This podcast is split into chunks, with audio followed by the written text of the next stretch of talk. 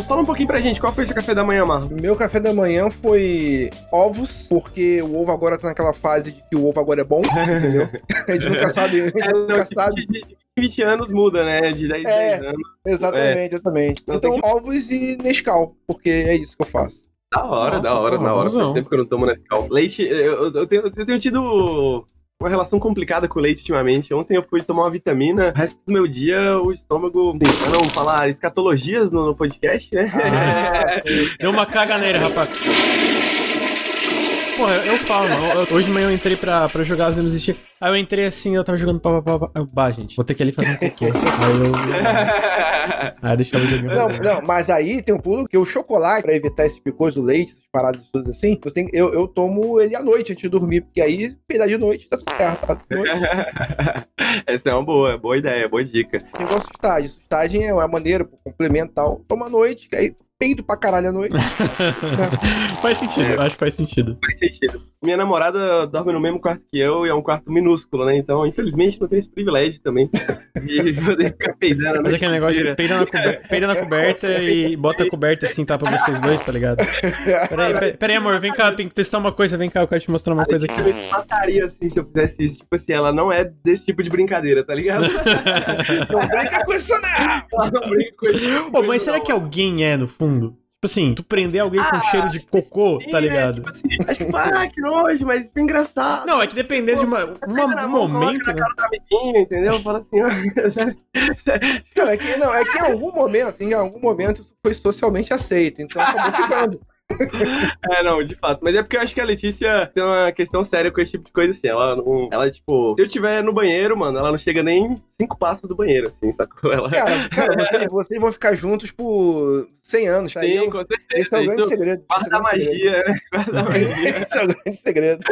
Bom, vamos começar então oficialmente o periscópio. Deixa eu fumar meu cigarro aqui pra poder introduzir bem. Olha aí. Bom, boa noite, gente. Estamos em mais um Periscópio, Periscópio de número 31. Então, boa noite a todos que estão ouvindo aqui na, ao vivo na Twitch. Boa noite ao pessoal, bom dia, boa tarde, pessoal que tá ouvindo no podcast, no feed. Hoje temos um convidado muito especial, inclusive, que se você está escutando esse podcast no feed, provavelmente você já presenciou a arte, né? Já, já sentiu a arte dessa pessoa que temos aqui como convidado hoje, que é Marlos, o catedrático. Tudo bem, Marlos? Como é que você Muita tá? gente, muita gentileza. Olá, pessoas pela internet. Então, muito bom estar aqui mais uma vez. Obrigado pelo convite, cara. Obrigado pelo convite. E esse podcast vai ser muito mais trabalhoso, porque meditar é muito mais complicado. é horrível ouvir a própria voz, né? Eu tenho a própria voz, eu- e eu, tipo, sou gago, cara. Então, caralho.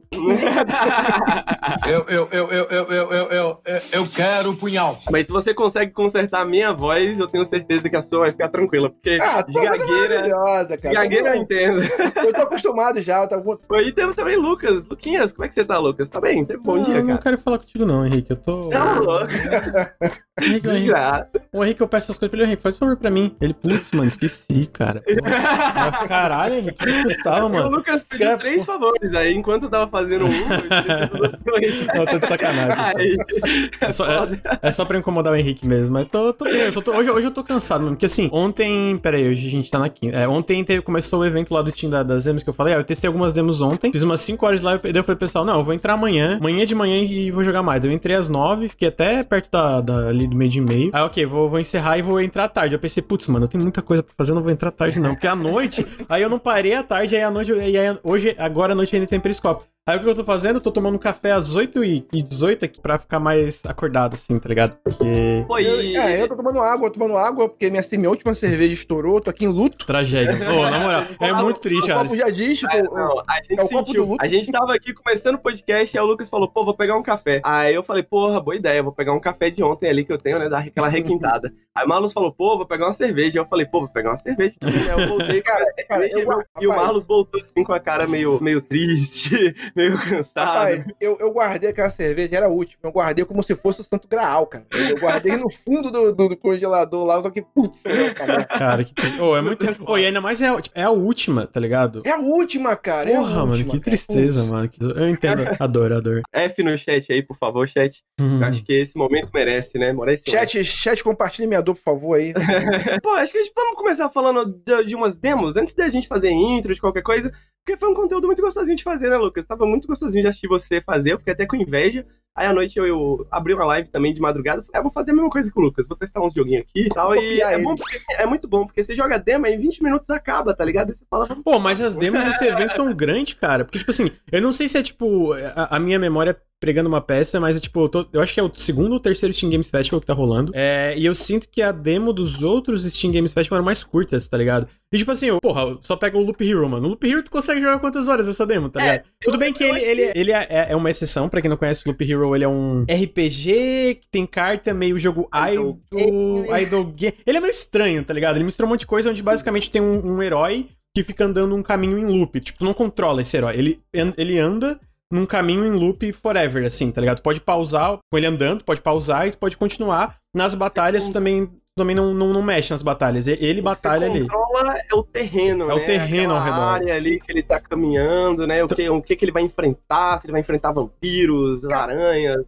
Cara, isso aí, isso aí tem um nome legal. Isso aí se chama pay-per-view. Você assiste no pay-per-view, tá uma luta, você pausa, você não tem controle nenhum. Você não sabe o que tá acontecendo, você só pausa e avança. Esse jogo eu falei pro Lucas, cara, esse jogo é perfeito pra mim, porque eu adoro jogos que eu não preciso jogar. Eu acho que esse é o futuro. Jogos que você joga sozinho. É isso, não, Mas o, o legal do Loop Hero, que daí no caso ele especificamente é uma demo maior, que inclusive tu vai carregar o progresso, o jogo foi anunciado que sai dia 4 de março carrega o progresso pro jogo completo da demo, é que, tipo assim, tu não, não, tu não controla o que, que o herói faz, ele anda no loop e tal, mas tu controla, tipo, tu vai criando terreno ao redor dele, tu vai criando, é, tu vai botando inimigo no caminho, tipo, ah, aqui eu vou botar um lar de aranhas. E aí, aranha, uma aranha vai começar a aparecer no caminho. Ah, aqui eu vou botar um bosque, aí vai ter um lobo no caminho.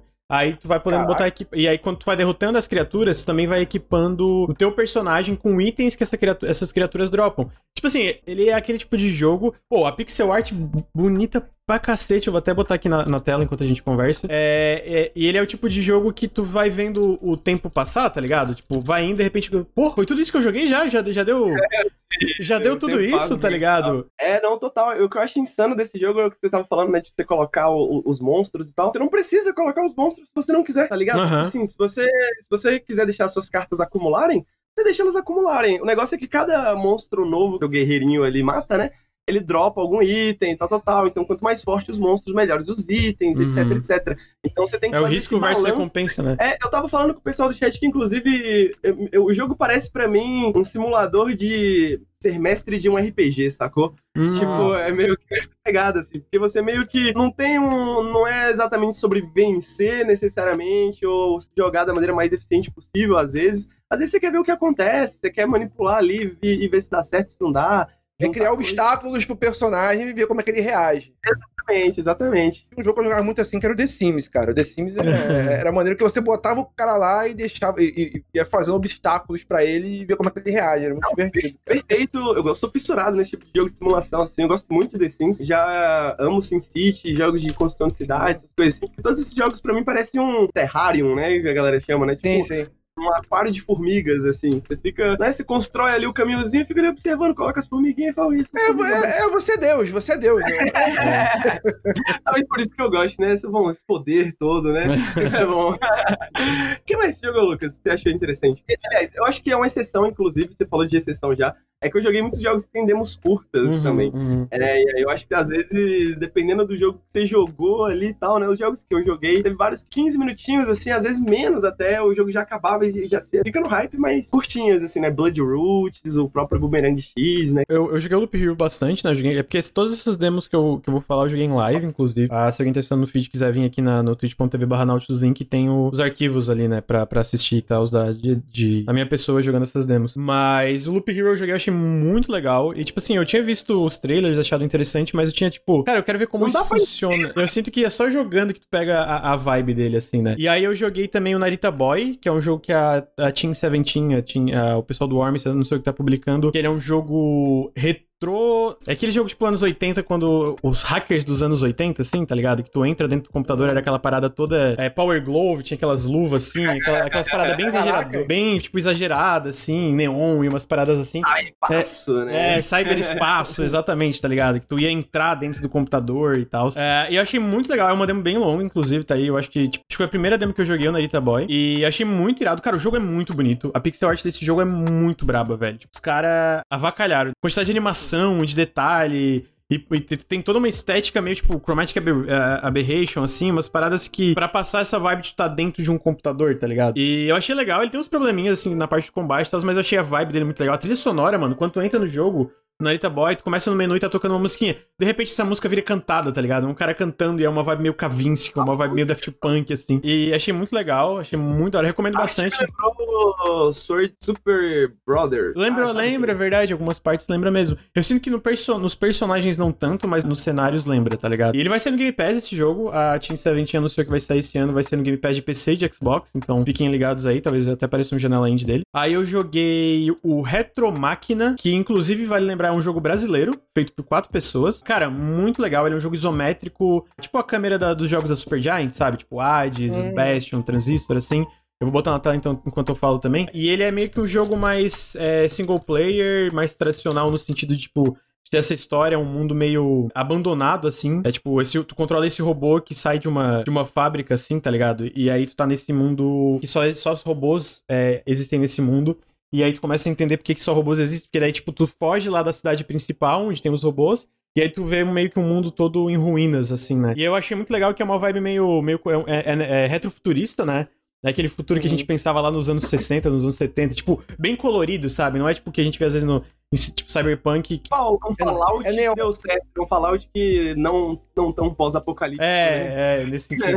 É, tem, tem isso, mas bem, bem coloridão, assim, natureza, sabe? Tem muita natureza também, assim. Ah, eu achei muito legal, eu recomendo. A a demo também vai sair em março esse jogo pros consoles e pra PC. É, é feito por um time brasileiro, então, especialmente colaborando aí com a, Bacana. E, e tem isso também, né? Ele é um jogo meio assim de puzzle e ação. Então, além da parte de ação do teu personagem controlar, tem uma, uma gameplay, se eu for falar bem rapidamente, seria meio Bastion combate. Tem essa parte onde tu pode controlar outros robôs pra resolver puzzles e coisas assim.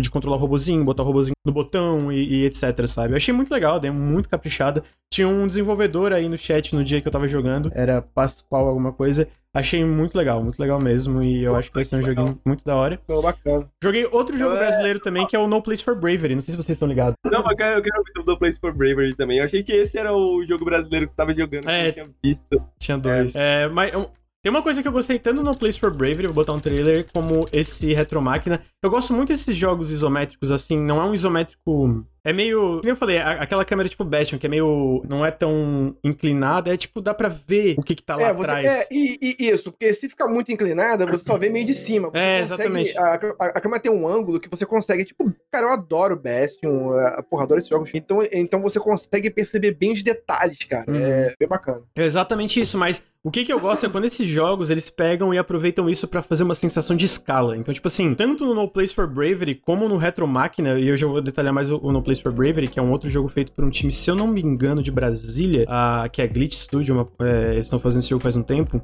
Inclusive, ele é- tem, tem financiamento da Ancine também. Ele tem essa parada de tu olhar no horizonte, cara, e tu vê um robô gigantesco. No caso do Retro Máquina. E no caso do No Place for Bravery, que é essa parada mais inspirada em, em- em cultura celta, em umas paradas, mitologia celta, Uhum. assim. É, um- é umas criaturas, mano. Tem uma hora que tu chega e tu vê uma cidade que tem, tipo, um- uma caveira. E, e tá, tá passando a tela agora, uma caveira, tipo, meio que em cima da cidade, uma caveira gigante que meio que Uhum. tá. Como se ela estivesse comendo a cidade, assim. Como se a cidade. Pensa assim, é uma caveira e aí tem a parte do, do tórax, assim, e a cidade tá dentro de- do corpo de um gigante. Isso. E aí tem uma Construída por dentro, né? é, exatamente. E aí tem uma espada, e aí tem uma hora que chega e de repente levanta um monstro do lado dessa cidade, e mano, aí tem um. Ele, ele- ele, sei lá, solta um laser, um- uma explosão assim, e aí destrói tudo. Tipo assim, tu acorda, tá tudo cheio de sangue ao redor. E, porra, os dois têm essa vibe de escala que eu acho muito legal, mas eu diria que o No Place for Bravery ele é muito mais na pegada de um Souls-like da vida. Ele tem bastante foco em parry, tem a stamina, tem esse lance de tu dar, focar no- em cada inimigo. Tem, o parry, inclusive, eu sinto que o parry é bem importante no combate, assim, de tipo, cara,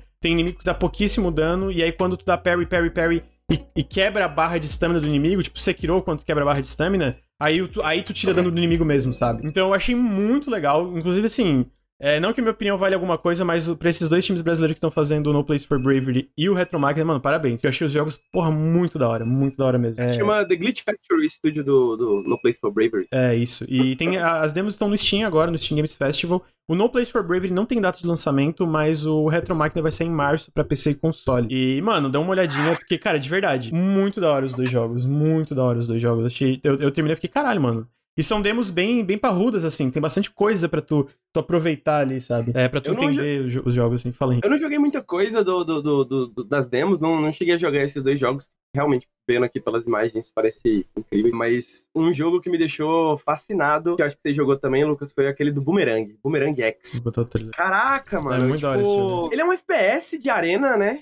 Talvez ele lembre algumas pessoas, sei lá, de Quake, alguma coisa assim. Ele me lembra muito Devil Daggers, apesar de que ele tem várias arenas, né? Que você vai transitando pelos mapas e tal. Mas o objetivo dele é você matar os inimigos que tem na sua tela. A grande sacada é que você tem um. A única arma que você tem é um boomerang. Esse boomerang ele é relativamente complexo. Pô, convenhamos que é um boomerang que parece mais uma shuriken do que um boomerang, né? É que ele é aquele boom... É, de fato, mas é que tem esse tipo de boomerang também, né? Tem vários tipos de ah, é. Eu, eu né? não sou expert Olha em só. boomerang. Eu sou, que eu sou o velho paia daqui da parada, eu vou falar de um grande filme chamado Crew, em que você tinha uma, essa arma que você jogava esse boomerang meio australiano assim, que você... Então, quem for, quem for velho paia também igual a mim, vai lembrar do grande jogo, do grande filme Crew, sábado à noite, telecine. um clássico, né? um clássico O do negócio, cinema. o, o negócio da hora desse boomerang é que quando você lança ele, se você aperta o botão e ele tá no ar, se você aperta de novo o botão de atirar, você é meio que arremessado na direção do, do, do boomerang. Uhum. Então isso faz com que grande parte das batalhas que você tem, assim, né, das lutas que você tem, são meio aéreas, né? Você fica meio que voando Uhum. pelo mapa e tal, tal, tal. Então é uma arma só, mas é uma arma que é, é muito complexa e o level design eu acho que toma muita liberdade com essas mecânicas, né? Porque, tipo, eu Uhum. nunca. Acho que eu não consigo lembrar de nenhum outro jogo de FPS que eu fiquei lutando tanto no ar, assim, de uma maneira tão interessante, sabe? Uhum. E eu não sei, cara, é, tipo, é muito difícil de descrever porque é uma sensação. Esse jogo passou uma sensação muito única, tá ligado? Acho que eu não lembro de nenhum outro FPS que eu tenha jogado que me pareça com esse, assim, sabe? Exatamente. Tipo, é- é- essa, essa- essas utilizações da arma são muito legais, assim. Eu, eu joguei em live também e o pessoal viu que eu tava que nem uma criança, assim. Porra, olha isso, meu Deus, que legal, que legal. Quando acabou, eu fiquei triste, assim. Fiquei, Ah, só isso. É tão bonitinho. Eu acho que para além das mecânicas, uma coisa que vale é, destacar aqui é a ambientação do jogo. Eu sei que tipo, ele não é necessariamente um jogo focado em contar uma história, é, tanto que tem, sei lá, tem uma- um personagem que tu, tu vai e tu pode conversar com ele se tu quiser, que é tipo uma, uma centopeia, mas eu sinto que o design dos inimigos, o mundo, as cores e, e, e as coisas que tu vai encontrando, tipo, do ambiente de tentar contar o que, que é esse mundo, Mano, é uma vibe muito diferente, é uma vibe muito própria, assim, é um, é um estilo muito próprio, tá ligado? Eu acho que faz uma diferença também pra ele ser tão chamativo, sabe? Além da própria, das próprias mecânicas, assim. Eu tava jogando, achando as mecânicas muito da hora, especialmente quando tu vai pegando o jeito, começando entrando nesse, é, nessa zona, assim, de estar tá voando por tudo com o boomerang. Mas outra parte que eu falei, caralho, mano, que lugar legal que eu tô enfrentando esses inimigos, sabe? Que cores legais, que inimigos legais. Tipo, são os inimigos bem, bem diferentões, assim. Esse jogo tá sendo publicado pela Devolver Digital, inclusive, vai lembrar. Porque eu sei que tem um pessoal que é fã do, da, da curadoria ali da Devolver. E desenvolvido por esse estúdio chamado Deng. É, não sei qual o tamanho do estúdio. Mas eu achei muito da hora também. Eu achei, uma- porra, ele é muito estiloso. A até a música, a forma que ela vai aumentando conforme tu vai aumentando nas waves de inimigos, sabe? Tipo, wave 1, wave 2, wave 3, ela vai ficando mais, tipo, uma batida mais intensa, assim, sabe? Porra, é muito da hora, mano. Muito, muito, muito da hora. Tem mais algum jogo que você quer comentar, Lucas? Perdão, Mardo, de falar das demos aqui, porque no fim tu não jogou. Não, vamos lá. Cara, cara, cara, eu adoro. É que realmente eu, eu tenho Steam, só que meu computador é uma bosta. Uhum. Então, se, for- se for falar de jogos assim, de, de indies pra jogar, tem no Game Pass, que tem as paradas todas. Inclusive, inclusive, já furando aqui, aproveitando o jabá aqui, eu tenho, eu tenho um canal na Twitch que é bem particular, assim, é eu jogando jogos indies com minha filha. Ah, Então, tipo, legal. Então, tipo, é o Joga Comigo Pai. Que, tipo, ela, ela escolhe os jogos, então ela escolhe todos, esses- todos esses jogos indies, maneirinhos assim e tal, ela escolhe pra jogar. Nessa onda, eu acabo descobrindo jogos, não jogaria necessariamente. Aham, aham. Eu descobri vários, pô, Pico-Nico, eu me diverti horrores. É muito engraçado esse jogo, cara. Pico Nico é muito engraçado. É divertidíssimo. E Uhum. assim, tem uma linguagem é pra criança, mas tem uma linguagem mega adulta também, algumas, em algumas. A, a- a temática dele, Aham. do cara querer comprar floresta, comprar tudo, e tem uma Sim. linguagem meio é, é, louca ali que o adulto entende. E é muito, muito, muito, muito, muito divertido. É, joguei um joguinho que eu não vou lembrar agora, mas é um jogo de mudança, que você tem que pegar as coisinhas e levar pra casa do lado. E, porra, é um jogo divertidíssimo, Ah, o divertidíssimo. Moving Out. cara. Eu acho que é Moving Out. Moving Out, Moving Uhum. Out, jogo divertido, me divirto pra caramba. Então, tipo, é um canal pequeno, eu só, eu só criei esse canal pra me divertir com minha filha. Então eu pego ele e jogo um pouco pro YouTube também. Muito legal, mano. Muito, E, muito e, tipo, maneiro. eu, eu tô me descobrindo porque a gente se diverte pra caramba. Assim, às vezes a gente não tem hora certa, a gente abre uma live ali de vez em quando. E é muita zoeira, porque eu até botei outro dia Eu tava jogando, eu tava jogando, eu tava jogando aquele jogo de terror do navio. Ah, Man of Medan. É, Man of Medan. Isso, essa aí. Eu não sei como pronunciar também. Eu não sei se é Medan, Medan, eu também não sei. Isso, o jogo é horroroso, mas é divertidíssimo.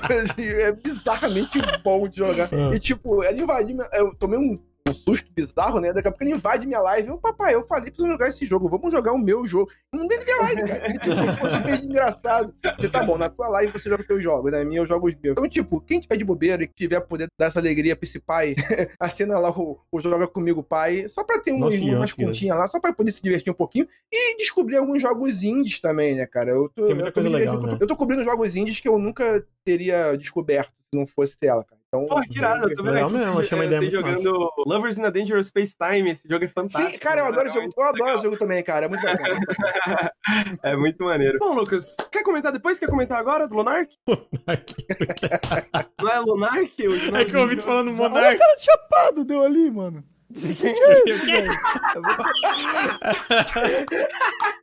Eu não quero não, mano. Eu não quero mais não. Eu tô, eu tô Não traumatizado. Pô, não, puta né? que pariu. Agora eu sempre vou lembrar do Monark com esse jogo, mano. Que ódio.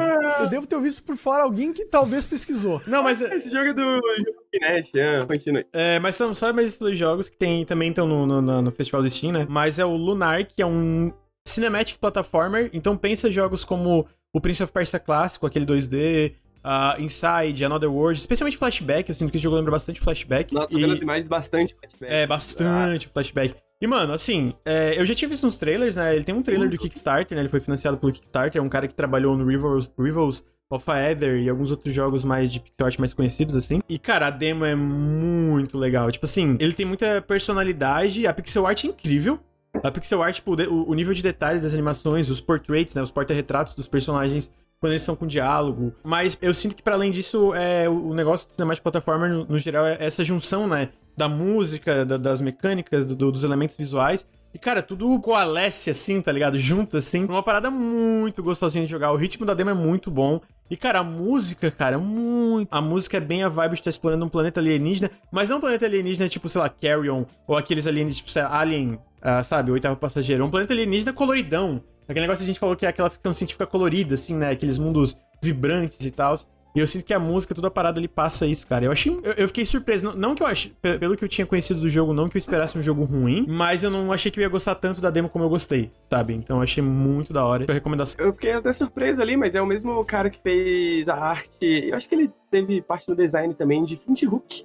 Que é um eu verdade. gosto, mas a arte é incrível, né? É um jogo lindíssimo. Sim, Não, sim. a arte dele tá muito bacana e, e, tipo, me dá um, um saudosismo, porque os primeiros jogos que eu joguei, assim, eram todos assim, meio pixel art, assim, só que tipo, você tinha aquela limitação do movimento. Uhum. Você tinha poucos frames pra você fazer o movimento. Esse aqui você pode ver que mesmo ele tendo essa, essa coisa do, do pixelado, os movimentos dele são muito fluidos, cara. Sim, são muito sim. fluidos, entendeu? É muito tem um- expressivo, assim, né? Tu sente ele Exato. mexendo. assim. Exato. É, co- é assim, a gente fala com o negócio da arte, assim, é, é meio isso. Se você, se você, por exemplo, tá muito perto, você não vê muito detalhe, mas você se afasta ali, é onde você vê a beleza, você vê as coisas se conectando. Isso funcionava muito mais na época antiga da TV de tubo. Hoje em dia, se você for, jogar esse jogo numa tela de 55 polegadas, que a tua cara vai ficar no meio da tela, de repente você não vai conseguir enxergar. Uhum. É pra uma outra parada, entendeu? É pra um outro tipo de apreciação. Você tem que estar meio distante ali, que aí, aí que você consegue ver a fluidez do movimento, Uhum. é É ver a outra tela como um sensação, todo. assim, é outra forma de Exato. o jogo, né? Exato, exato. E é muito legal, é, eu achei muito da hora mesmo, mesmo, mesmo, assim, eu recomendo vão lá, dar uma olhada. É, se tiver como jogar no Steam, vão lá no Steam, baixem, baixem a demo, vai ficar até dia 10. Se não, vão lá, sei lá, dar o estilisho, ficar de olho no jogo, porque eu achei muito da hora. E por fim, que eu acho que até ó, dá pra fazer um link aqui com o, com o jogo do Marlos, é, eu joguei também o Minute of Islands, um jogo desenvolvido pelo estúdio Fizbin. O estúdio Fizbin fez um point and click que eu gosto muito, chamado The Inner World, ele não é muito conhecido, mas eu gosto bastante do jogo The Inner World. E esse jogo eles estão fazendo, eles falam que é um jogo introspectivo que fala sobre relacionamentos complicados, sobre trauma, sobre umas paradas assim. E o que, que eu gostei muito desse jogo é, cara, ele tem, ele tem uma vibe, mano. Tipo assim, basicamente essa menina tá dormindo e ela acorda porque ela não consegue dormir quando tem silêncio. Porque quando tá tudo em silêncio, quer dizer que alguma coisa não. Dentro desse sistema que ela vive, não tá funcionando. E aí ela encontra um gigante. A arte do jogo, se dê uma olhada, é Minute of Islands, mas pra quem tá ao vivo, ela é muito. Ela me lembra um pouco. O pessoal falou e eu concordo um pouco. É Hora de Aventura, mas eu diria que é um pouco mais em momentos grotesco e orgânico. Orgânico no sentido quando eu falo literalmente, tipo, uns tentáculos, umas coisas que parecem veia. Umas coisas que parece, sabe, tipo, é, enfim, a, vai aparecer agora o gigante, tem, tem uma parte que tu sai, tem tipo uma baleia morta e gaivota comendo as tripas da baleia. Então é uma parada meio dark, meio, meio pesada, sabe? Só que ao mesmo tempo, cara, é, é uma ambientação muito da hora. Eu sinto que o pessoal que fez esse jogo, eles sabem fazer mundos interessantes e conclusões legais também pelo que eu joguei do The Inner World. Só que ele não é tão, tão na vibe do point and click, porque eu diria que ele é mais simples e direto no seu, nos puzzles dele, assim, né? É, tipo, ele é esses point and clicks, esses, jo esses jogos de aventura modernos mais simplificados em questão de, de, de, de resolução de enigmas, de quebra-cabeça, assim. É, é, Minute of Island, Island. E eu gosto muito desse estilo de jogo lá, de aventura, point and click. Já era de um estúdio que eu nem, eu nem me liguei que era desse mesmo estúdio que fez The Inner World. E eu gostei muito da demo, a conclusão, o, o mundo. Cara, o mundo desse jogo é muito da hora. Que daí como tudo parou de funcionar, o que, que acontece é que tem uns esporos que estão. São os esporos venenosos, sabe? Que basicamente eles, come, eles aos poucos vão dominando a mente das pessoas e as pessoas vão morrendo. Todo, não só as pessoas, criaturas vivas vão morrendo, né? Tanto que quando chega numa parte do jogo tem vários, tipo, eu vou, eu vou chamar de coelho, mas não é coelho, é tipo o que, que me lembrou quando eu vi no jogo, né? Porque é uma criatura própria, tipo mortos com esporos em cima deles, assim, que é um esporo venenoso que tá nesse mundo inteiro. Então fica a minha recomendação. Foi o último jogo que eu joguei. E ele lembra, ele, ele é bem na vibe de, de point and click, de ter puzzle e, e, ser mais focado na narrativa e coisa assim. É, a animação dele é bem maneira. Lembra muito, sabe o quê? Aquele desenho, desenho até modernos, tipo Hora da Aventura, uhum, essas paradas uhum. que são meio malucões, assim, esse mundo Sim. meio. Tá perdido no meio, um mundo meio louco ali. Cara, eu curto muito isso. Sim, não, é bem, é bem isso mesmo. Lembra bastante da Hora de Aventura o, o jogo. Eu sinto que a, a, parte estética dele é muito legal, mano. Recomendo também, vai sair em março pra PC e consoles. Também é pra março esse jogo. Boa. Bom, nice. Então, mano, antes da gente entrar no principal do nosso podcast, né? Eu queria passar alguns recadinhos, né?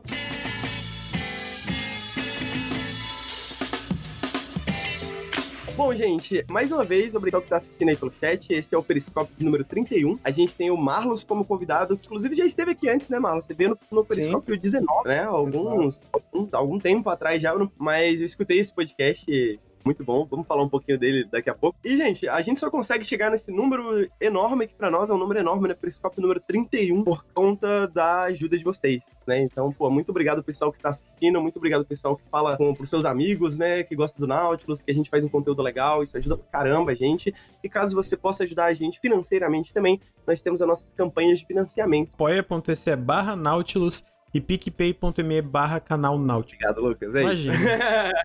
e então você pode apoiar a gente através dessas plataformas, ou você pode também dar um primezinho, né? Escorregar aquele primezinho, escorregar aquele sub aqui no nosso canal da Twitch, também ajuda pra caramba. Eu espero que vocês gostem do periscópio de hoje, né? A gente trouxe, como eu falei, o Marlos, que edita os nossos, os nossos periscópios, né? A gente tem dois editores e a gente, inclusive, só consegue pagar esses editores por ter vocês, né? Com a gente, assistindo a gente e tal. Então, a gente tem o André, que edita o Café com Videogames, que é o nosso, o nosso podcast que a gente grava segunda pela manhã aqui na Twitch. Então, caso você queira comparecer, venha para cá, é muito maneiro. Caso você queira escutar no feed, a gente fala sobre notícias, as notícias mais quentinhas do mundo dos games. como o café quentinho que o Lucas toma toda manhã antes de apresentar o programa, né? Eu tô tomando um cafezinho agora também. É, Pô, Cara, isso aí é muito bom, esse slogan é muito bom, bem é. na hora, hein? Isso aí vem na hora. Eu adoro esse slogan, o Lucas sempre começa com esse slogan. E a galera, oi, o Ricardo olha pra mim, o, o Ricardo e o Bruno olham pra mim com uma cara tipo assim, Lucas, cala a boca, mano. Eu fico, porra, eu acho uma, um ótimo slogan, cara. Funciona, tá ligado? Acho que é excelente slogan, funciona muito bem, né? Tem o quadro Notícias Expressas também, que é as hum. notícias rapidinhas, né? Do café com ah, videogame. Inclusive, eu tava comentando no Twitter que estavam falando sobre o café com games, e eu, eu, eu elogio muito a edição dele, porque, tipo, é assim, quando você ouve o café com game, é como se você estivesse sentindo um aroma de campo, é só um aroma de café. é, é idílico, ali. Assim, né? Exato, exato, exato. Mas uma coisa que eu. Isso que eu ia comentar, né? Pra usar como gancho aqui, pra gente conversar aqui com o Marlos. São dois estilos de edição meio diferentes, né, Marlos? Eu, você no, no Player Select, uh, você já né, fez parte de podcast de comédia também. E uma Sim. das coisas que eu gosto muito, que eu acho que combina muito com o Periscope também, é que na sua edição sempre tem uma. É, é, o Periscope já é meio, meio mais solto, assim, né? Mais uhum. engraçado, né? O Ricardo, principalmente, quando tá aqui, é, fala um monte de besteira. É meio caótico. É meio caótico. exatamente. e você, como eu posso falar, sublinha, né? Com a sua excelente edição, com a sua excelente sonorização, você sublinha muito bem essa, essa comédia, né? Do, do podcast, né? Você torna as coisas mais Cara, cômicas assim. Cara, geral, eu posso né? dizer que eu posso dizer que eu não faço muito. Na verdade, eu só tento extrair um pouco da- da- do carisma que você já tem, na verdade, cara. A Só gente. um pouquinho. Às vezes vocês fazem um comentário aqui, um comentário ali e tal, não sei o que, eu só tento extrair um pouco esse, esse carinho que você já tem. Mas é meio caótico mesmo, é mais night, eu imagino um podcast mais à noite. um negócio, então, bem, mais maluco mesmo. Então, assim, na verdade, é, é- é mais- já é a característica de vocês. Então eu só faço dar uma puxadinha mais nisso, boto uns easter eggzinhos ali e tal. O que não é fácil, né? Porque extrair carisma da gente é muito É, difícil, né? uma, uma, uma- É o trabalho de um grande. Mas eu queria saber, Marlon. Bom, como eu falei, o Marlon já veio no podcast 19, né? Se você quiser conhecer um pouco mais do trabalho dele, da história dele, eu recomendo vocês escutarem o podcast 19. Tem uma introdução bem legal com o Marlos, né? A gente já. Sim, rapidinho, e um parênteses interessante também, é claro que a gente acaba reconhecendo um pouco esse carisma, mas também o que me ajudou muito, eu tenho, eu tenho que falar isso, hoje é, eu, eu participei do finado Minuto de Silêncio, né, que agora esse nome nunca foi tão justo, porque morreu o podcast, mas participei lá com pessoas incríveis, todos assim, pessoal envolvido com humor, roteirista do Zorra Total, não sei o que, eu sei então eu aprendi muito dessa parte de você enxergar Opa! Ih, caiu. Enxergar o. Puta, agora eu preciso saber o que que o É, o que? Enxergar o quê? Calma, ele vai, ele, ele vai voltar, Ele chat. aprendeu a enxergar. É, ele ia contar o segredo da felicidade, mano. Porra. Então é indescritível, assim, Lucas. Eu fiquei com uma sensação tão louca quando eu joguei essa porra, velho. Eu não sei, velho. Eu não sei. é- é- Não eu sei. não consigo colocar em palavras, porque a gente consegue explicar as mecânicas, mas, tipo, parece que meu cérebro dobrou, tá ligado? Tipo, não em tamanho, mas, tipo, dobrou. Sim, tipo, entendi. Coisas que não se conectavam antes começaram a se conectar. Sacou? Tipo, caraca, eu tô aprendendo um jeito novo de pensar num ambiente 3D, assim. É muito louco. Tem que escolher, Henrique. Tem que fazer uma escolha agora. Tem que escolher ele ou Loop Hero. Ai, não, não faz É, isso. tem que fazer uma escolha, Henrique. Henrique, Caralho, não, Henrique, por favor, não Henrique tem, que isso fazer, tem que fazer uma escolha. Agora, agora sim. Depende, uma escolha pra quê? Pra uma ilha deserta? Não, não importa, tem que fazer uma escolha. Você tem que fazer uma escolha, não importa o contexto dessa escolha. Tem que fazer uma Hum. escolha. Alguém, alguém bota assim, ó, Boomerang X ou Loop Hero. Escolhe. Por quê? Não, só Caralho. escolhe. Ai, é um, é um Loop Hero. Loop Hero, acho que Loop Hero representa mais a pessoa que eu gostaria de ser. Porque o Loop Hero é esse jogo que eu, que eu acho que eu conseguiria gastar centenas de horas em Loop Hero, sabe? É muito. Acho que é um jogo que combina muito com a minha personalidade. É um jogo que parece muito comigo, assim, de certa forma, sacou? Não Uhum. que o Boomerang X não pareça, mas é porque eu acho que talvez nem sempre eu queira jogar Boomerang X, mas eu acho que eu sempre vou querer jogar Loop Hero, assim, tipo, não digo no sentido, sei lá. Acordei no dia, ah, tem nada pra fazer, o que, que eu vou jogar, sacou? Pô, Uhum. tem Loop Hero, né? Acho que Loop Hero se encaixa em qualquer hora do dia, qualquer estado de espírito que você esteja. E você. Lucas? Qual que é o seu, aliás? Eu, eu, eu, eu acho que era, eu vou de Loop Hero. É. Mas é legal pra caralho. Mas aqui eu, eu achei o Loop Hero muito, muito da hora, muito peculiar. Bom, eu acho que tem uma parcialidade aqui, porque o Boomerang X ele é uma demo relativamente curta, né? É verdade, Ah, tem isso também. Ele, acho que eu terminei em 15, 20 minutos, assim, o Loop Hero eu joguei por hora, saca? Então, consegui ver muita coisa de Loop Hero também, né? Que talvez o Boomerang X ainda não teve a oportunidade de mostrar pra gente. Até porque é uma experiência mais linear, digamos, né? Acho que não, não seria tão interessante mostrar tanta coisa assim logo de cara, né? Até do ponto de vista de, porra, a experiência completa, né? Ah, agora, Loop Hero é um jogo que é, funciona muito bem no formato de demo também, né? Porque você basicamente tem os, os 20%, sei lá, 10% iniciais do jogo, assim, e você pode ficar repetindo aquilo ali o quanto você quiser, né? Tipo, juntando recursos, por exemplo, etc, etc. É, não, é total. O Boomerang X, eu sinto que a ideia era só dar um gostinho mesmo. O Loop Hero é tipo, cara, a gente vai dar uma coisa relativamente longa pra vocês, tanto que vocês vão poder carregar o progresso, se vocês curtiram, vocês vão poder carregar o progresso pro jogo completo, que vai sair em março, né? Que eles anunciaram que vai sair de 4 de março. Então, eu sinto que a ideia é... É tipo o Outriders, que vai ter esse mês também, tipo, cara, a gente vai dar um pedaço grande do jogo, gostaram? Querem continuar diretaço já no completo que que vocês conquistaram na demo? Vai ter esse progresso, sabe? O que eu acho que funciona pra certos jogos. Pra um jogo como Boomerang X, eu não acho que funcionaria, né? Eu não joguei a demo The Last Spell, mas eu quero jogar. Eu achei porque eu acho ele muito irado, mano. Ele, ele bonitão, assim. Vou dar uma Eu Mar- ainda não joguei. Outro que eu tô muito afim de jogar é o Timberland. Timberland? Ah, é isso, que é um, onde o.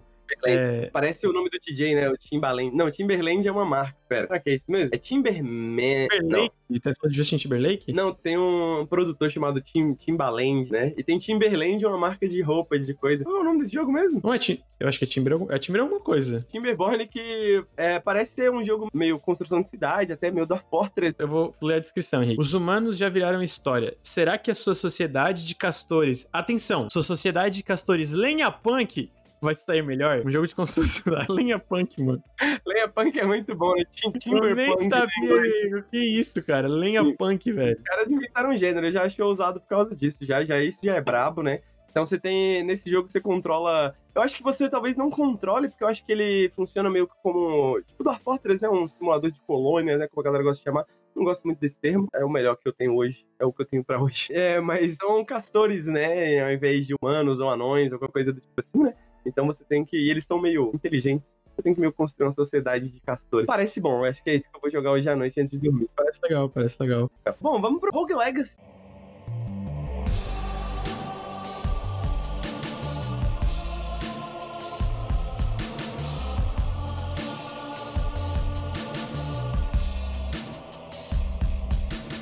Lucas, vou começar já falando do que, que eu sinto pelo primeiro Rogue Legacy, né? O Rogue Legacy original, ele veio numa época que o roguelike ainda tava meio que começando, né? Foi, acho que eu, que eu me lembro, um dos primeiros jogos, assim, de misturar gêneros, né? Junto com alguns elementos roguelike. Ele tinha uma mecânica bem interessante, era essa mecânica, daí que vinha a questão do legacy, né? Do legado. E cada personagem novo era mais um personagem, né? Nessa, cada, cada vez que você jogava, né? Você morria e tal, aí você voltava como um um descendente, né, do seu personagem anterior, né? Pô, tô aqui para enfrentar essa, essa fortaleza e tal. Só que vou te falar uma coisa. Apesar de eu achar os sistemas dele bastante interessantes como sistemas, eu achava ele como um jogo de plataforma um pouco ruim.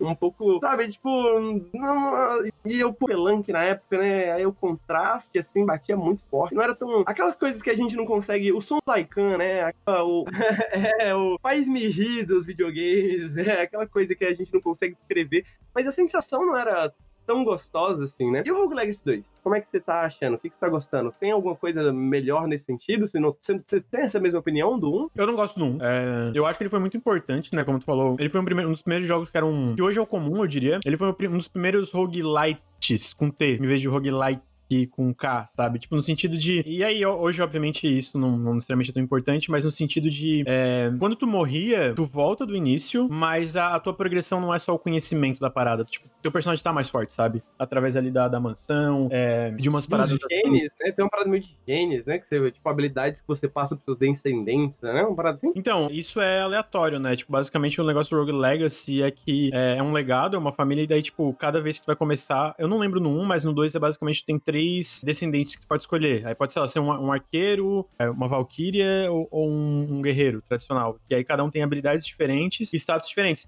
E aí no 2 tem uma parada que é o, sistema de saúde pública que eles chamam, que é com mais, sei lá, desvantajosa for a tua condição ali no jogo, tu ganha mais, mais ouro na Hana. Uhum. Então tem isso é a parte bem, bem aleatória do jogo, e aí tem essas classes diferentes, né? Então cada vez que tu morre, tu escolhe a próxima, escolhe a próxima. E também essas classes vão ganhando níveis, pelo menos no segundo vão ganhando, ganhando níveis. O que, que eu gosto muito do 2, eu tô gostando muito, tô 40 horas já de jogo, porque eu não gostava do Caralho. Sério, tô 40 horas. Eu sentia que era um pouco truncado. Tipo assim, as habilidades dos personagens, muita coisa do Rogue Legacy 1 pro 2 é similar, sabe? Eu acho que ah, algumas das mudanças mais significativas são esse lance que eles brincam do sistema de saúde público, sabe? De, de ter isso de mudar, ganhar mais gold se a tua, a tua condição for mais desvantajosa. A mudança mais de cara, assim, é a, é a mudança estética, né? Ele era um jogo puramente em pixel art e agora é tipo, os fundos são em HD, né? São essas ilustrações em HD e os personagens são em 3D. Que, inclusive, quem faz a animação dos personagens e tal é o Glauber Kotak, ele é brasileiro. Tem um podcast no Café com Videogames que a gente gravou sobre como ele trabalha e tal. Se não me engano, o Café com Videogame. É, eu, eu, eu, eu, lembro que era um dos primeiros ali, é bem, bem no comecinho mesmo. O Glauber, Glauber é maravilhoso. E eu sinto que no, o que que prejudicou é isso, sabe? Porque o Rogue Legacy, ele é muito um jogo de ação, tem bastante combate, mas ele é muito um jogo de plataforma também. E como a parte de plataforma não, não era tão gostosa, assim para mim de jogar, eu acabei dropando bem rápido, sabe? Não, não clicou comigo. E talvez se eu tivesse dado mais tempo, tivesse clicado, não sei, mas acabou que não me fisgou. É uma coisa parecida que aconteceu com Dead Cells também, que a galera gosta muito.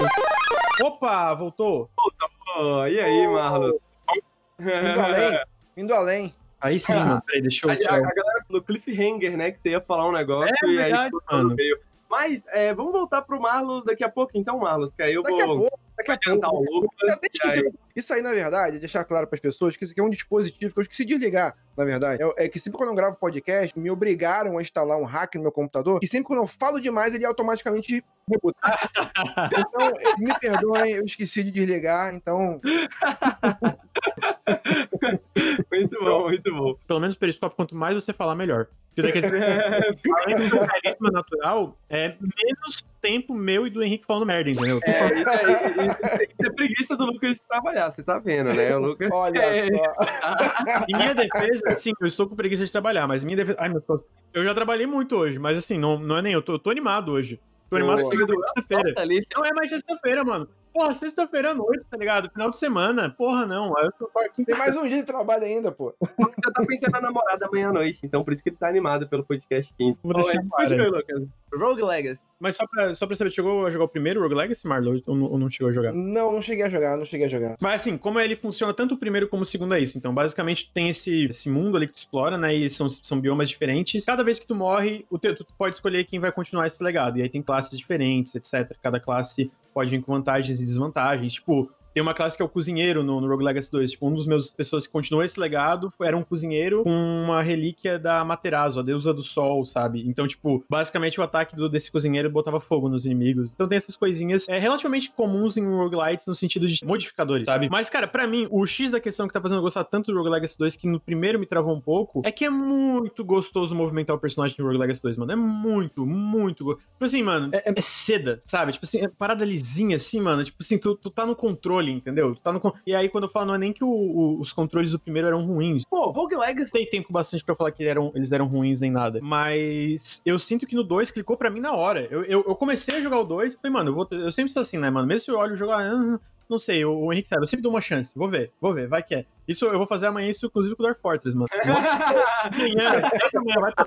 Ô, fiquei de bom humor, mano. Tava feliz, agora fiquei puto. Mas, beleza, vamos lá, vou, vou dar uma chance. Mano, comecei a jogar, clicou na hora. Falei, porra, isso aqui é muito bom de jogar, mano. Isso aqui é muito gostoso de jogar, sabe? E eu sinto que essa é a parada pra mim que tá fazendo a maior diferença. Eu não sei dizer as maiores diferenças do primeiro e do segundo, né? Eu tô fazendo janela, eu tô entendendo um pouco melhor. Tem sistema de saúde ali que eu falei, a parte visual do jogo, tem mais algumas coisas de diferença do primeiro e segundo também, mas eles ainda. Eu sinto que o 2 ele é muito incremental. legal Ele pega coisas do primeiro e fala, mano, vamos melhorar aqui, vamos melhorar ali e vamos fazer o que a gente sabe que a galera cur- curtiu do primeiro, sabe? E eu que não curti o primeiro, eu acabei gostando porque algumas dessas mudanças incrementais, eu sinto que era o que faltava pra mim, pra pra clicar o primeiro pra mim, sabe? O Rogue Legacy 1 parece um jogo que passou muito perto, assim, de ser um ótimo jogo, né? Pô, e é um ótimo jogo pra muita gente, né? Convença, porque eu sei que tem muita gente que curte, ele foi um puta sucesso na época e tal, mas pra mim realmente não, não clicou. Eu tava lendo, né, porque eu tenho aqui no jornal exatamente o que, que tem uma diferença, eles também falam que agora ele tem um- uma geração de bioma re- refeita do zero, e realmente cada bioma é muito diferente um do outro, tipo, é muito... Tipo assim, é coeso, ela tem até uma história que conta, tipo, que cada bioma vai entrando, uma história, tipo, legalzinha, que combina bem o que tá rolando ali dentro do contexto de roguelike, só que eles realmente são diferentes, assim, fundamentalmente diferentes entre si. É, ele é, um, é o que eles chamam de um, um Metroidvania de verdade, no sentido de, cara, pra tu poder progredir na segunda parte do, do, do mundo ali, do, do bioma, tu tem que pegar uma habilidade, uma, uma habilidade que eles chamam de Heirlooms. Heirlooms é tipo, me ajuda a tradução, Henrique, sabe? É tipo um- uma coisa que tu deixa pra alguém, né? É da família, né, que fica a herança, né? Tem esses Heirlooms que é tipo, é o Dash é um Heirloom, e pra tu pegar esses Heirlooms numa sala de desafio muito legais, que tocam uma umas musiquinhas muito da hora. Então, tipo assim, eu sinto que tudo que eles mudaram pra mim funcionou. Funcionou ao ponto de, ok, o primeiro não clicou.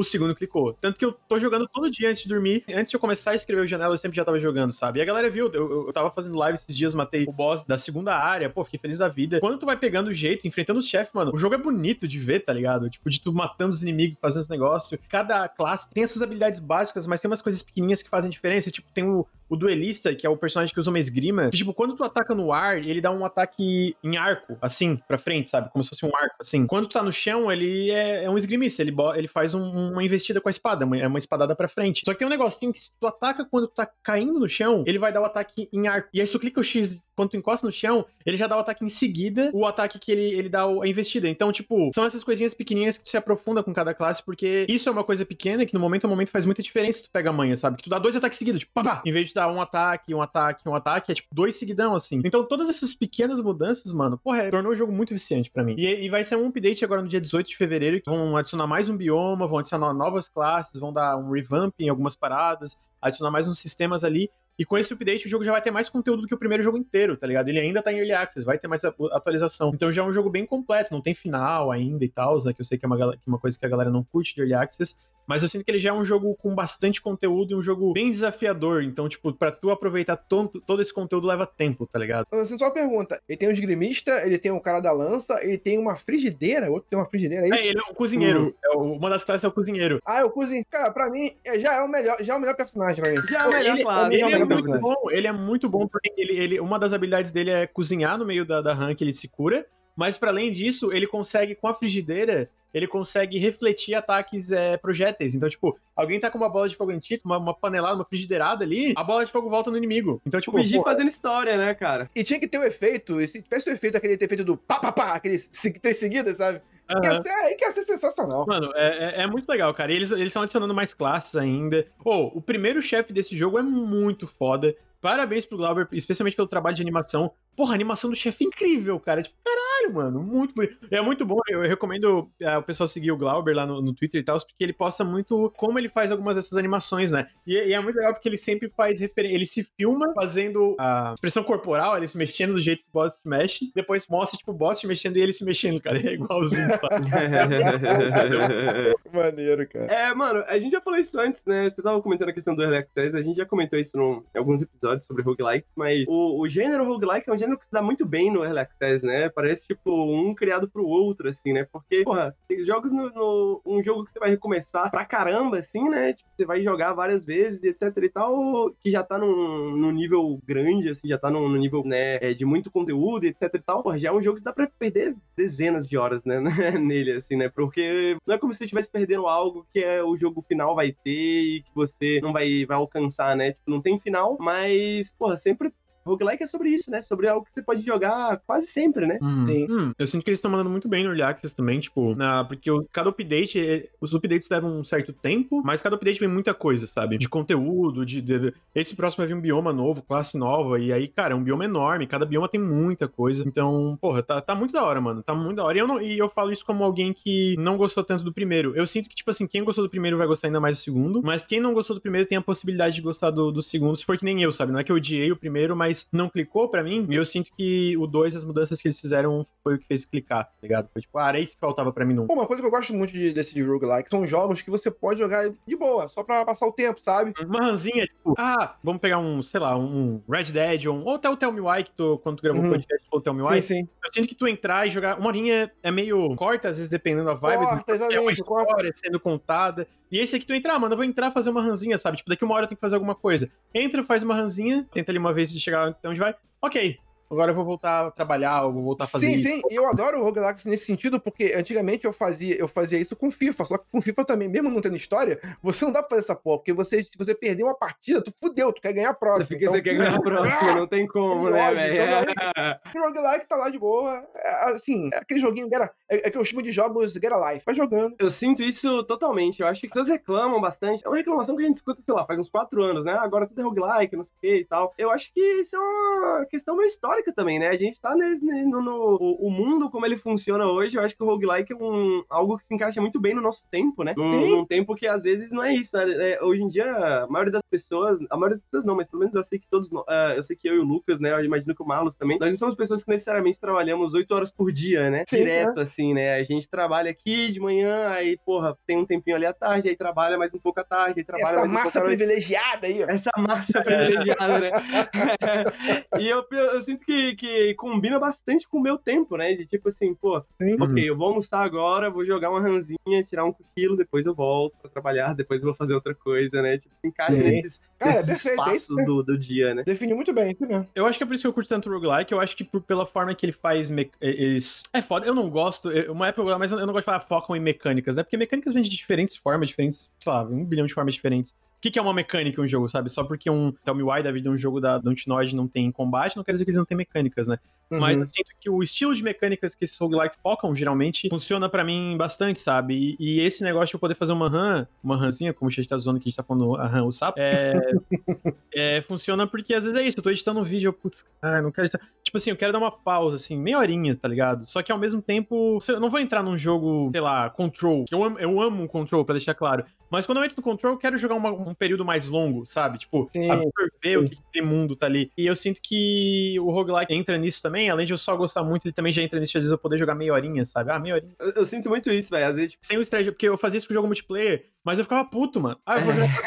aí às vezes eu chegava lá no final e morria assim, em vez de ver o tiro, eu ficava tanta raiva, cara. O Não, multiplayer só irrita. O multiplayer em qualquer situação irrita. E aí, isso não tem tanta irritação. Não que roguelike não hit, né? Tem vários clipes meus aí completamente desistindo da vida com o Spelunk 2, mas eu sinto que não é o mesmo tipo de frustração, sabe? De perder pra alguém. né? Assim, perder pra alguém é mais frustrante. É, Eu sinto que tem outros jogos, tipo, Yakuza pra mim foi um jogo muito assim, justamente porque, mano, às vezes você vai fazer uma quest de Yakuza, é 30 minutos de cutscene, alguma coisa assim. É um jogo que eu me planejo pra jogar, sacou? Igual pra um encontro, igual pra alguma coisa. Então, pô, domingo eu vou acordar, vou fazer almoço, e aí quando der umas 3 horas da tarde eu vou começar a jogar, e eu paro lá Botar um perfume. né, botar um perfume, vestir minha melhor roupa pra conseguir jogar Yakuza, vestir meu terno de Yakuza, entendeu?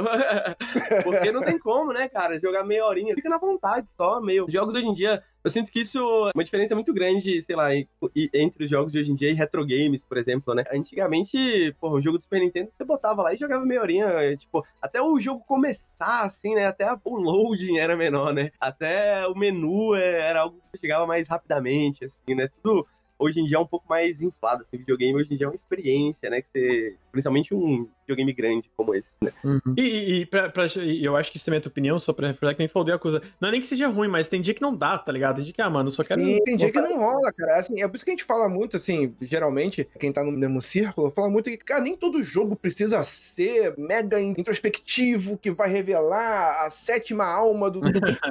Bicho, pode jogar dois palitos ali, tá tudo certo, cara. É. Não, eu concordo, eu concordo totalmente. E eu sinto que o Rogue Legacy 2 faz isso muito bem, mano. Eu sinto que indo pro lançamento completo, não tem data ainda, pra deixar claro, agora é dia 18, a gente tá gravando esse podcast no dia 4 de fevereiro. Dia 18 vai sair outra atualização bem grande do jogo, que nem eu falei, vai deixar ele maior do que o primeiro Rogue Legacy. Isso não são palavras minhas, são palavras dos próprios desenvolvedores. E eu sinto que eles estão mandando muito bem, sabe? Porque tem jogo em acesso antecipado que talvez tenha. Eu não consigo lembrar de muitos exemplos, mas com certeza tem, que talvez não tenha sido. Não tenha tido um trajeto muito bom, mas o trajeto do Rogue Legacy, tá, porra, tá bem legal, assim. Eu acho que só vai melhorar. Já tá legal, mas só vai melhorar, tá ligado? Me convenceu, cara. Eu tava meio receoso, assim, honestamente, por causa do Rogue Legacy 1, mas você me convenceu, eu vou jogar. Fiquei, fiquei, fiquei surpreso saber que você tinha 40 horas no jogo já. Tipo, caralho. É, pode crer, vou jogar, vou jogar. Pô, é isso, então, isso é Rogue Legacy 2. Inclusive, como a gente comentou, né, a arte é do Glauber Kotak, um brasileiro. Inclusive, já apareceu aqui no Café com Videogame de número 2. A não ser que eu esteja muito enganado no Café com Videogame número 2, caso você esteja interessado em ouvir. Se eu não me engano, ele fala do Rogue Legacy, né? Fala da experiência dele trabalhando no Rogue Legacy e tal. E agora a gente vai voltar a responder a pergunta que paira na nossa mente desde o início do podcast, né, né Marlon? É, a gente Isso. tava falando de, de podcast, de comédia um pouco, né? Que era justamente o ponto onde eu queria chegar. É, e você falou que o tempo que você trabalhou num minuto de silêncio foi um tempo bom pra você enxergar. E aí cortou. É, enxergar alguma coisa. Eu enxergar, porque, é, tipo assim, foi, foi muito bacana, porque, assim, a gente sempre enxerga essas pa- Ah, a comédia é fazer piada. Mas foi o primeiro lugar onde eu realmente vivenciei com as pessoas que realmente sacam. Comédia tem uma matemática em cima da comédia, sabe? O punch da parada, quando você começa a aprender a enxergar essa estrutura de como se constrói a risada, como se constrói. Porque tem uma risada que você faz o ha-ha-ha, mas tem uma risada que você faz. E, e- e que as duas têm tanto valor, uma quanto a outra, porque é, quando o cara fala. "Hum", Você sacou, você chegou até em você, sabe? Então, São tipo, efeitos diferentes, mas ainda assim cumpre a mesma É, e, e quando você aprende. Aprende, não, que eu. Aprender. Você saca que existe esse tipo de, de métrica. É como se meio que você pe- pe- pescasse a Matrix, sabe? Caramba, então é por isso, que isso, assim, sensado. Por isso que eu acho Eu isso vou- engraçado, porque a gente acha engraçado muito natural, né? E aí quando você Exato. começa a entender por que, que você acha isso engraçado, aí você fala, caralho, que isso? É, exatamente. Às vezes eu tento usar um pouco isso, exercitar um pouco isso na própria edição. Assim, tem uma piada de inversão, tem uma piada de exagero, tem uma piada, assim, por exemplo, Monty Python, tipo daquela coisa, daquela piada. Da...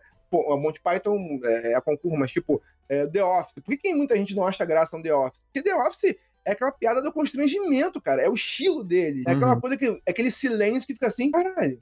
tipo, É, tipo, essa pessoa tá realmente dizendo isso, é, tipo, eu não queria estar aqui assistindo. É tipo um acidente de carro, né? É tipo o BBB 21, né? Tipo assim, tá uma merda, mas você não consegue parar de olhar, assim, né? Tipo, É. caralho. eu, vou te, eu vou te falar que eu não acho nenhuma merda, não. Eu acho esse o melhor BBB, inclusive. O melhor BBB. Trator trabalhando com óleo cabana, defende de motor, biela batendo. Engrenagem penando. Mas uma merda no sentido de que é, às vezes é muito constrangedor esse bebê fico, Nossa, é, é- é- isso, é algo que parece que me dói, assim, mas eu não consigo parar de Exato. olhar também, sabe? Exato. Isso tem aí, tem as piadas de inversão, tem a piada de exagero, não sei o que. Então, quando você descobre isso, você acaba tentando aplicar em tudo quanto é coisa. E você realmente. é, você pode aplicar em vários lugares. Porque você ser uma pessoa que faz a pessoa rir, ou, ou você, às vezes, com uma, com uma sacada in- interessante, você faz a pessoa ver um outro lado de uma situação, você pode usar em qualquer lugar, cara. Então, tipo, eu acho que muitas das pessoas que eu gosto de seguir, pessoas que eu gosto de acompanhar, vocês, inclusive, tem um pouco disso de você enxergar, é, e um pouco do carisma vem um pouco disso também, de você enxergar uma situação, aí pega, inverte ela, já cria uma graça, entendeu? Eu acho que, acho que tem bastante coisa disso. E um jogo que faz muito isso, que me pega muito nessa parte, olha eu querendo tomar o rosto, é, é justamente o, o Full Throttle, cara.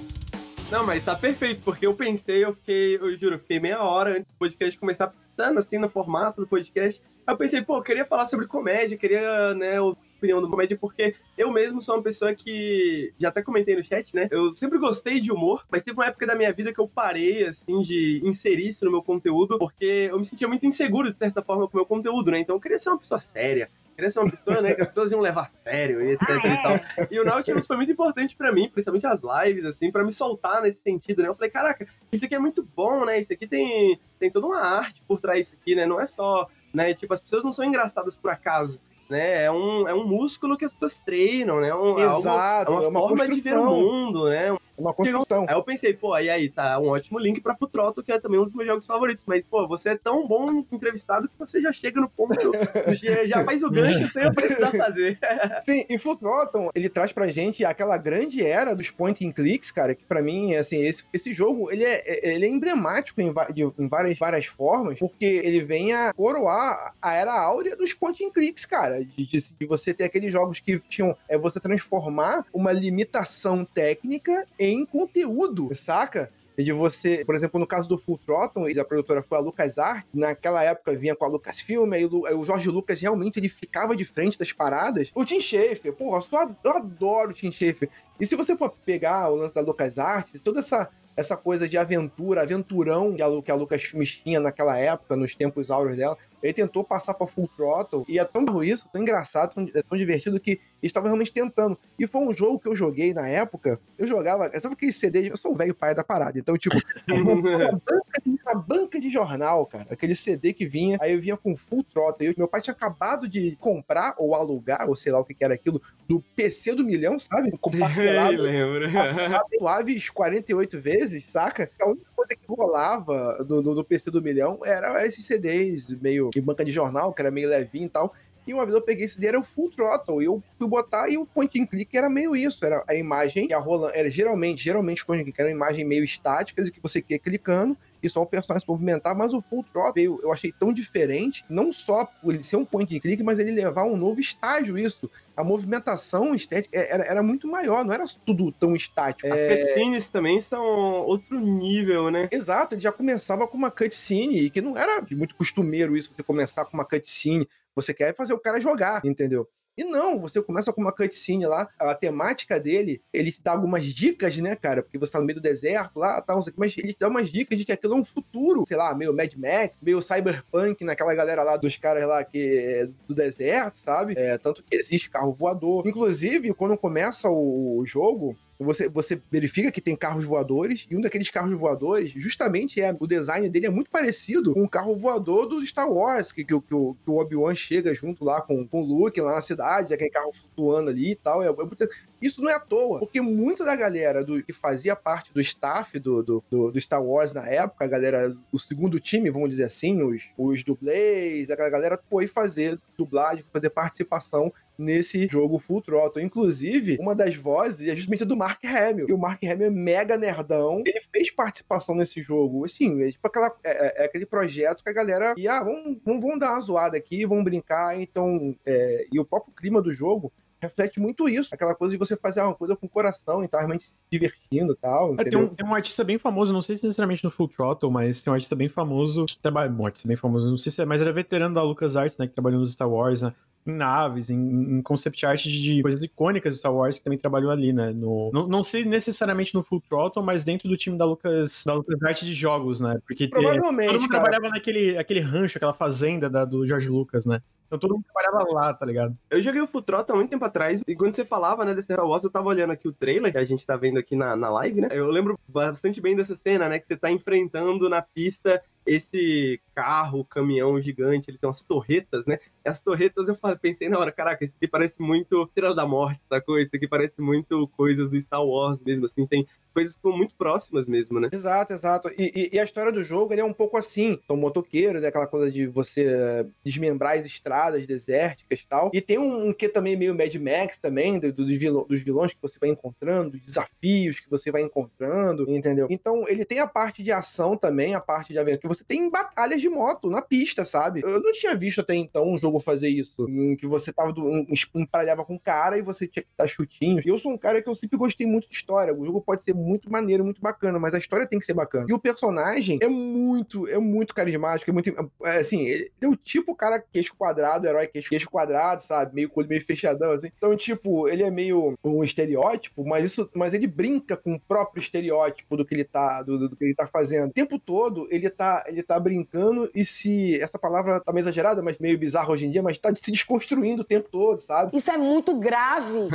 tipo, é, vou dar uma, um pairada só assim na história principal, que é tipo, tem os motoqueiros que estão lá na estrada e o jogo começa justamente com dois personagens conversando, dois velhinhos assim, num carro voador, uma limousine voadora, e o velhinho é o dono de uma empresa construtora de motos, mas também de carros e de, assim, montadora. Então ele, na época, a empresa dele montava motos de carros e direto, só que o mundo evoluiu e você monta carros voadores, porque é isso que as coisas fazem, as pessoas evoluem. Mas ele é um cara super ah, saudosista, não, não- caramba, ou aquele tempo que eu fazia minhas motos, o vento no cabelo, que não sei o que, não sei o que lá, mas aí, paralelamente, tem outro cara que é um mega empresário, que é o Ripberg, acho que é o nome dele, ele fala, é, ele fala não, não, senhor, é, hoje em dia estamos num outro esquema, fazendo mini, ele fala que a gente ia fazer minivans, cara, minivans que é tipo a coisa mais o, o oposto dos, dos motoqueiros, sabe, assim, porra, minivans, cara, e o cara fala, não, você vai esperar eu morrer pra pegar minha empresa e jamais. Então, tipo, então ao mesmo tempo eles encontram, o- é, é, quando estão passando pela estrada, eles veem os motoqueiros passando, que são os Polecats,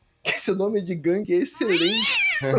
os gatos da polenta, né? Aí eles passam, e, caramba, que legal, esses, esses caras aí eu queria muito. é, é, é, lembrar dessa época, é, era transgressor e tal. Cara, então, tipo, pior o que jogo- o timing de- do, do- eu, tô, eu botei a introdução do jogo e o timing do que tu falou apareceu exatamente na tela. Sim, é. Tá ótimo, uma bela descrição do gameplay, né? Tipo assim, ficou uma boa narração. Então, isso, então, o jogo, então o jogo começa assim, e, e- e, tipo, aí o jogo efetiva, aí tem essa cutscene e tal, aí a abertura do jogo, que é bem bacana. Aí você começa o jogo efetivamente num bar, que é o único bar daquela, daquela estrada absurda. E tipo assim, como é que o cara sobrevive naquele bar, né? Bar de motoqueiros. E, pô, ele, ele, inclusive me lembra muito aquele bar do motoqueiro, aquele bar daquele filme do, do Tarantino, do Drink do Inferno, que não tem nada. Aí você realmente começa o point and click e a mecânica dele é assim. Joguei ele na época no mouse, mas agora ele tá. O remaster dele, é, eu não sei se tá em todas as plataformas, eu joguei ele no, no Xbox. Então, é, essa reconstrução dele teve alguns detalhes em que foram que foi refeito, né? Que foi aprimorado, a animação foi mais bem feitinha. Mas a parte mesmo do, do, do design dele tem algumas partes que estão bem ainda pixelados, eles mantiveram a raiz do jogo. E assim, você movimenta o pontinho na tela, mas ele faz uma coisa diferente que geralmente não tinha no point and click antigamente. Geralmente os point and click normais, tudo que era em- você podia interagir tinha mudava de cor. Então ele ia te dando a dica ali de que podia interagir. Nesse, nesse aqui na época, qualquer coisa que você apontasse, de repente tinha uma interação. E a, inter- e a interação dele era tipo assim, é, tinha uma caveira assim, né? Aí, aí aparecia o que você podia fazer. Se você o olho que você podia observar, a mão que você podia pegar, o pé que você podia chutar, ou a boca que você podia, sei lá, falar, ou, ou alguma coisa assim. Então ele fazia uma brincadeira com, esse, com essa mecânica que botava qualquer coisa, tipo assim, ele, ele- uma lata de lixo. Aí se você apertasse ali, aparecia a caveirinha com, com o que você podia fazer. Aí se você botasse olhar, ele já falava, ó, aqui é alguma coisa assim, e fazer uma piadinha. Aí, tipo, se você botasse na boca, assim, porra, eu não vou botar a boca nisso. Assim, Ué, eles falam, tipo, por que, que eu vou fazer isso, né? Por que, que É, vou... por, que, que eu faria isso e tal? Não sei o quê. Então, tipo, é, só, só que isso no início, e depois ele vai, é, ele vai escalonando essas coisas. Por exemplo, tem um no meio do jogo, tem um, quando vai entrando outros personagens, tem um personagem que é uma é que uma mulher, tal, mecânica, papapá. Aí chega uma hora que você vai botando, aquela coisa meio, eu lembro disso que é uma coisa bem adolescente, né? Você vai botando umas paradas ali, aí chega uma hora que ela tá conversando na moto, aí você, aquela coisa bem adolescente, né? Você vai bota o mouse na bunda da menina, né? Adolescente idiota, você faz esse tipo de coisa. Aí ele fala: Olha, eu não faria isso porque ela tem uma chave de fenda na mão. então, então... Não, é, tem, tem isso, é, dessas interações e tal. Sempre é uma coisa muito legal. Eu acho que eu, eu nunca joguei, eu já joguei o começo do Full Throttle, mas nunca zerei. Mas eu sempre gosto de como os jogos, é, esses point and clicks clássicos que foram dirigidos pelo Tim Schafer, esse lance, é, pelo Ron Gilbert também, né? No caso. É, o Tim Schafer e o Ron Gilbert, na época, eles eram bem amigos, né? Hoje em dia eu não sei tanto. Mas eles trabalhavam bastante juntos em projetos e eles costumavam. O Ron Gilbert pegava o nome principal em um dos projetos, o Tim Schafer pegava no outro, né? Eles revezavam, de certa forma, ali os nomes das produções, né? Mas eles trabalharam muito junto. Esse estilo da LucasArts nos anos 90 foi bem desenvolvido bastante pelos dois, né? A cabeça bastante dos dois. Eles diziam que era, era isso de ser uma. Tanto na LucasArts, né? Porque eles trabalhavam na LucasArts, como depois, eventualmente, na Double Fine, né? Que são eram equipes e, e na, na, época na LucasArts e, e depois na Double Fine, instigadas por inspiração, é tipo Inspiration Driven Companies. Então, tipo assim, ah, o Full Throttle aconteceu porque na época o Tim Schafer tava é, assistindo XYZ. O Green Fandango eu lembro até hoje, né? Que era essa parada no ar. É, é, tipo, e por ser essa parada de inspiração, de ser uma parada realmente bem, bem genuína e, cara, bem legal, a ideia do, do das cidades construídas em cima de casas que estão afundando no, no Full Throttle ou no Green Fandango, que é um corretor na, na pós-vida mexicana, é, da, ali no Dia dos Los Muertos, né? E eu lembro até hoje, mano, tipo, umas paradas muito claras, assim, do, do, do Manny Calaveira no começo, quando ele tá com aquele terninho azul, sabe? Tipo, fazendo as vendas mó frustrado no escritório, pra depois, quando ele faz sucesso, ele muda pra aquele terninho branco, mó bonitão, assim. Que ele ainda tá frustrado com várias coisas. E no Full Throttle eu lembro do começo dessa cidade, que tem essa casa em cima de casa afundando, ou do Monkey Island também, que era junto com o Ron Gilbert, né? Como é característico o Monkey Island, ou vai o próprio Psychonauts com Campo de Verão. Então era umas paradas muito legal, mano. É que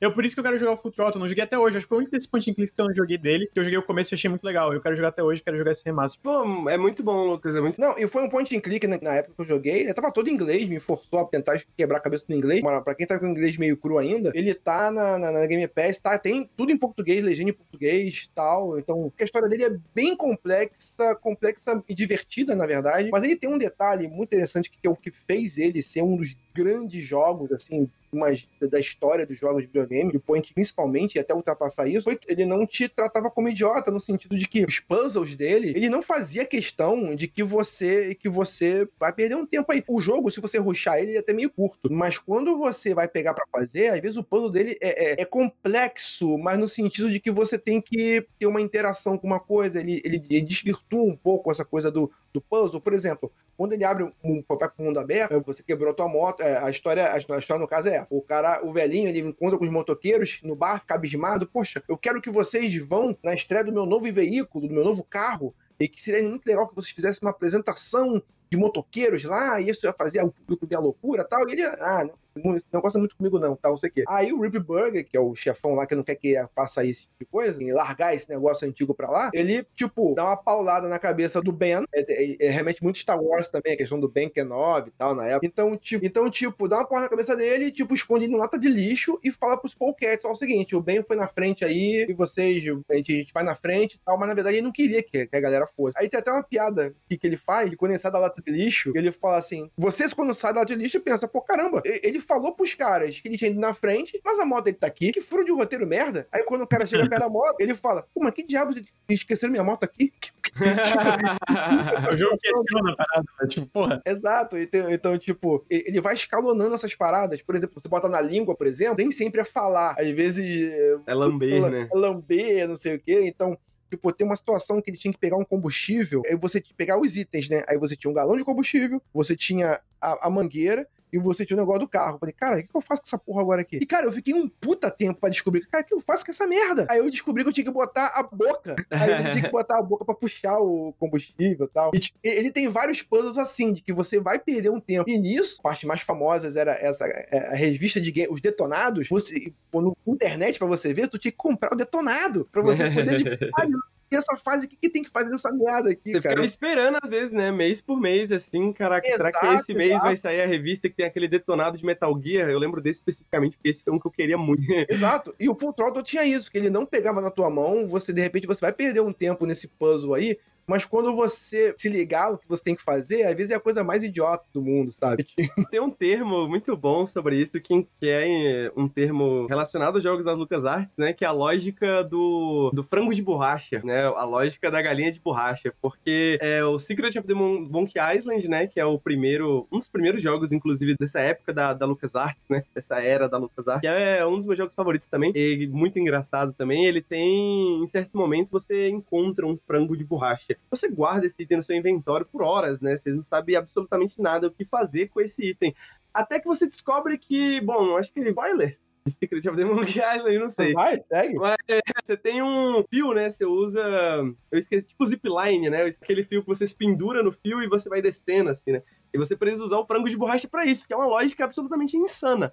Né, você nunca vai pensar em usar um frango de borracha nessa situação. Mas acho que até a época facilitava isso, né? Você comprava um jogo e você ficava explorando aquele mundo, né? Você não quer necessariamente terminar o jogo o mais rápido possível, você quer testar todas as Sim. alternativas. Exato. E como você sabe que é um exato. jogo humorístico, né? Você pensa, será que o jogo não. Sabe, até isso meio faz parte da mecânica, né? Você pensar, porra, é a boca que eu tenho que usar aqui, não a mão, tá ligado? É. Pô, até isso é meio que. Que Ele tá brincando com as suas expectativas, de certa forma, né? Que é, e eu acho que o- esses jogos fazem bastante isso, esses jogos das artes, né?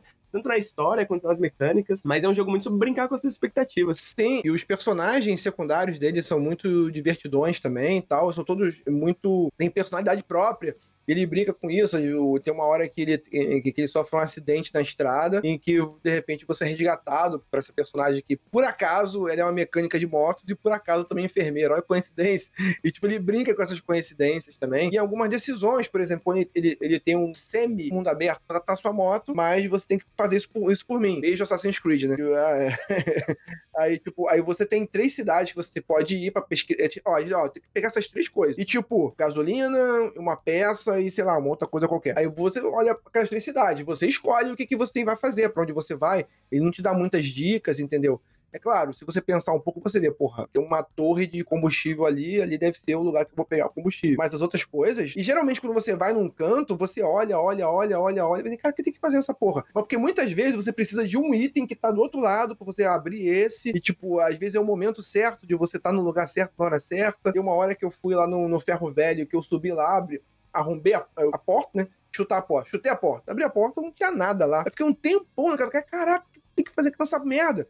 Aí depois você descobre que você não é chutar a porta, você tem que bater na porta. E quando você bate na porta, vem um cara do elevador lá de baixo, elevador rústico. É aí que você. O cara vai aparecer, vai dar uma parada, mas tá, mas depois ele volta. Mas aí, o que tem que fazer? Aí você tem que decidir quando o cara aparece e, tá na porta falar contigo, ser escroto com você. Se você escolher chutar a porta, tu, tu desmaia ele, aí que você consegue acesso à parada. Tipo, tu tem que pensar. É, é tentativa e erro, saca? É, te forçando a pensar formas diferentes de você fazer aquilo. E, e, nenhum outro point and click na época que eu vi, é, na época, fazia esse tipo de coisa, de você forçar, era sempre aquelas, aquelas mecânicas repetitivas. Ó, clica aqui para fazer isso, clica aqui pra fazer aquilo. Esse não, esse te forçava a, você pensar formas diferentes. É, como, é o que você falou, a da galinha de plástico. E além da história ser muito bacana, entendeu? Isso é muito bacana. Você tem que impedir o vilão de acabar com a fábrica de motos e construir minivans, sabe? eu queria que você falasse um pouco dessa questão de jogos humorísticos, né? Sobre sua opinião de maneira geral, mas queria comentar também que você falou que esse jogo coroa, né, a era da LucasArts, e acho que essa é uma, uma ótima descrição, né? Porque essa questão do, do, dos verbos, né, do, do que você faz no jogo e tal, é, se você usa a boca, a mão, etc e tal, foi um, um avanço em termos de acessibilidade para LucasArts, né? O Secret of the Monkey Island, mas o Maniac Mansion antes dele, né? Eram jogos que tinham, eu acho que 10 verbos, né? Coisa do tipo assim. É, cerca de 10 verbos, né? E o Full Throttle, ele meio que faz um streamline, né? Ele dá, ele dá uma simplificada nesses verbos, mas ao mesmo tempo ele, ele encontra formas criativas de usar esses verbos também, né? Então, ao mesmo tempo que ele faz um jogo muito acessível, ele não perde essa ideia de pensar como que eu vou interagir com o cenário aqui ao meu redor, né? Mas, enfim, eu queria que você comentasse, Marlos, de, de, dessa questão do jogo ser engraçado. E faz tempo que eu não jogo um jogo. É, pelo menos a, a, minha memória é muito boa, assim, de jogar os jogos da LucasArts quando eu era mais jovem e, mano, tá gargalhadas, assim, enquanto eu jogava, sabe? Eu, eu vou falar do Ben, o personagem Ben, ele é um cara sério, ele se acha um cara sério. Mas é, sabe, sabe aqueles personagens que, ele é sério, mas o, que, o humor se dá no que tá em torno dele? Então ele é mais, é mais ou menos assim. Ele é aquele cara meio turrão, não, não vou fazer isso, vou fazer aquilo, mas as coisas vão acontecendo em torno dele a forma com que ele enxerga as coisas é muito engraçado. É como se fosse aquele cara que, é, que tem que lidar com coisas que ele não conhece coisas novas que ele não conhece, e a visão dele sobre aquilo é o que dá o tom, o, o tom do humor. E ele, os movimentos dele são muito, sempre muito paixão, tal, não sei o quê. Mas tem situações que quando, é, por exemplo, tem uma situação que você tem que entrar no ferro velho, lá, não sei o que, pra, pra, pra, pra, um lugar, e de repente, do nada, aparece um cachorro correndo atrás de você, cara. Os movimentos dele mudam, ele, a cara dele fica, ai, caralho, não sei o que. Ele sai, tipo, correndo meio pica-pau, assim, sabe? Então, tipo, esse é o humor de quebra de expectativa. De, de que o cara mega sisudão e tal, não sei o que, daqui a pouco ele tá, tipo, todo correndo com os braços erguidos, assim, todo meio, meio perna longa, assim, sabe? Então isso acaba, acaba sendo uma situação engraçado, entendeu? Essa é a piada da quebra Eu espero que eu esteja me estendendo, né? Porque eu gosto muito de jogos da LucasArts também, eu adoro Full Throttle, mas eu acho que são jogos muito interessantes que você comentou, exemplifica muito bem isso, né? Que não são jogos que você exatamente controla o personagem, no sentido de que o, o controle que você tem do personagem vai até certo ponto, então todas as, as, interações que você tem com o personagem também é meio que você conhecendo esse personagem. E sim, eles sim. são personagens muito interessantes, né? Igual você falou, você tenta fazer certas coisas e ele não faz porque ele fala, mano, não ele vou não fazer isso. Porque não, não quero, fazer. tá ligado? Exato. E aí você é, é, é, obrigado a lidar com isso, entendeu? Tipo, não é um personagem isso. que tá sob seu controle, né? Você é apenas um, um, espectador, um amigo, assim, né? Que fala, oh, por que, você não faz isso? Por que, você não é, faz é, isso? É, é, e quando você conversa com os personagens, assim, vai conversando, ele te dá aquela time de, de, de escolhas de frase e tal. Nem todas você precisa fazer. E, e, e tem certos argumentos, essas lógicas que você vai escolhendo e depois elas não voltam mais. Você não precisa fazer todas as perguntas também. Então é uma, é uma brincadeira também que ele vai fazendo com você também, entendeu? Aí, tipo, aí você conhece um personagem que a personalidade dele é muito, é muito bacana, porque, tipo assim, a característica dele, que ele, motoqueiro, nunca pede carona. Tipo, tipo mas tem situações. É muito idiota.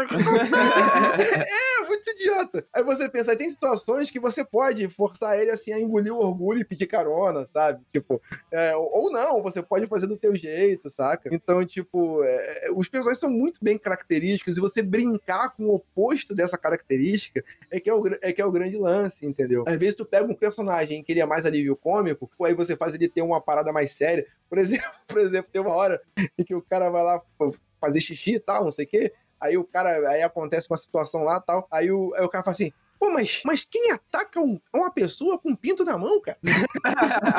tipo, o cara crápula que faz esse tipo de coisa, sabe? Tipo. Eu acho, é, eu acho muito bom, porque enquanto o Marlos conta, ele dá risada, né? E eu, porque é muito esse tipo de jogo, né? Acho que os jogos da LucasArts dessa época eles têm uma, uma coisa comigo, assim, com, com acho que as pessoas que jogaram. É isso, eles são genuinamente engraçados, né? Eu, eu, sinto que você parece que tá muito alguém te levando pra uma experiência, assim, né? E mesmo tem muitos tipos diferentes de humor, né? Tem aquelas vezes que aquele humor meio de paia, assim, que é um bagulho que é tão bobo que você ri. Sim, é o, é o, é o humor que me pega, porque, tipo, eu lembro Total, muito. Também. Da, eu, eu, lembro muito de uma época que não existe mais, quando era um, um jovem cheio de sonhos e esperança, que você podia sentar na rua com a tua galera e falar merda. É aquele humor de falar sacanagem, você falar brincadeira e você amarrar uma, uma linha na carteira, jogar no chão, aí alguém parar pra, parar pra pegar, você puxar a linha e você, tipo, e tipo, esse jogo, esse é meio, meio, meio bobo, assim. Acho que isso é uma inocência, né? Os jogos da LucasArts nessa época inocência, né? Tem um sim, sim. Então, é, é, e essa, exatamente, essa inocência de você ter uma coisa boba, assim, só pra se divertir. Eu gosto muito desse, desse tipo de essa pegada, assim, que é tão boba que você acha graça, saca? Eu acho, eu acho legal. O que me irrita é jogo escuro, assim, jogo que tá tudo escuro, porque eu sinto que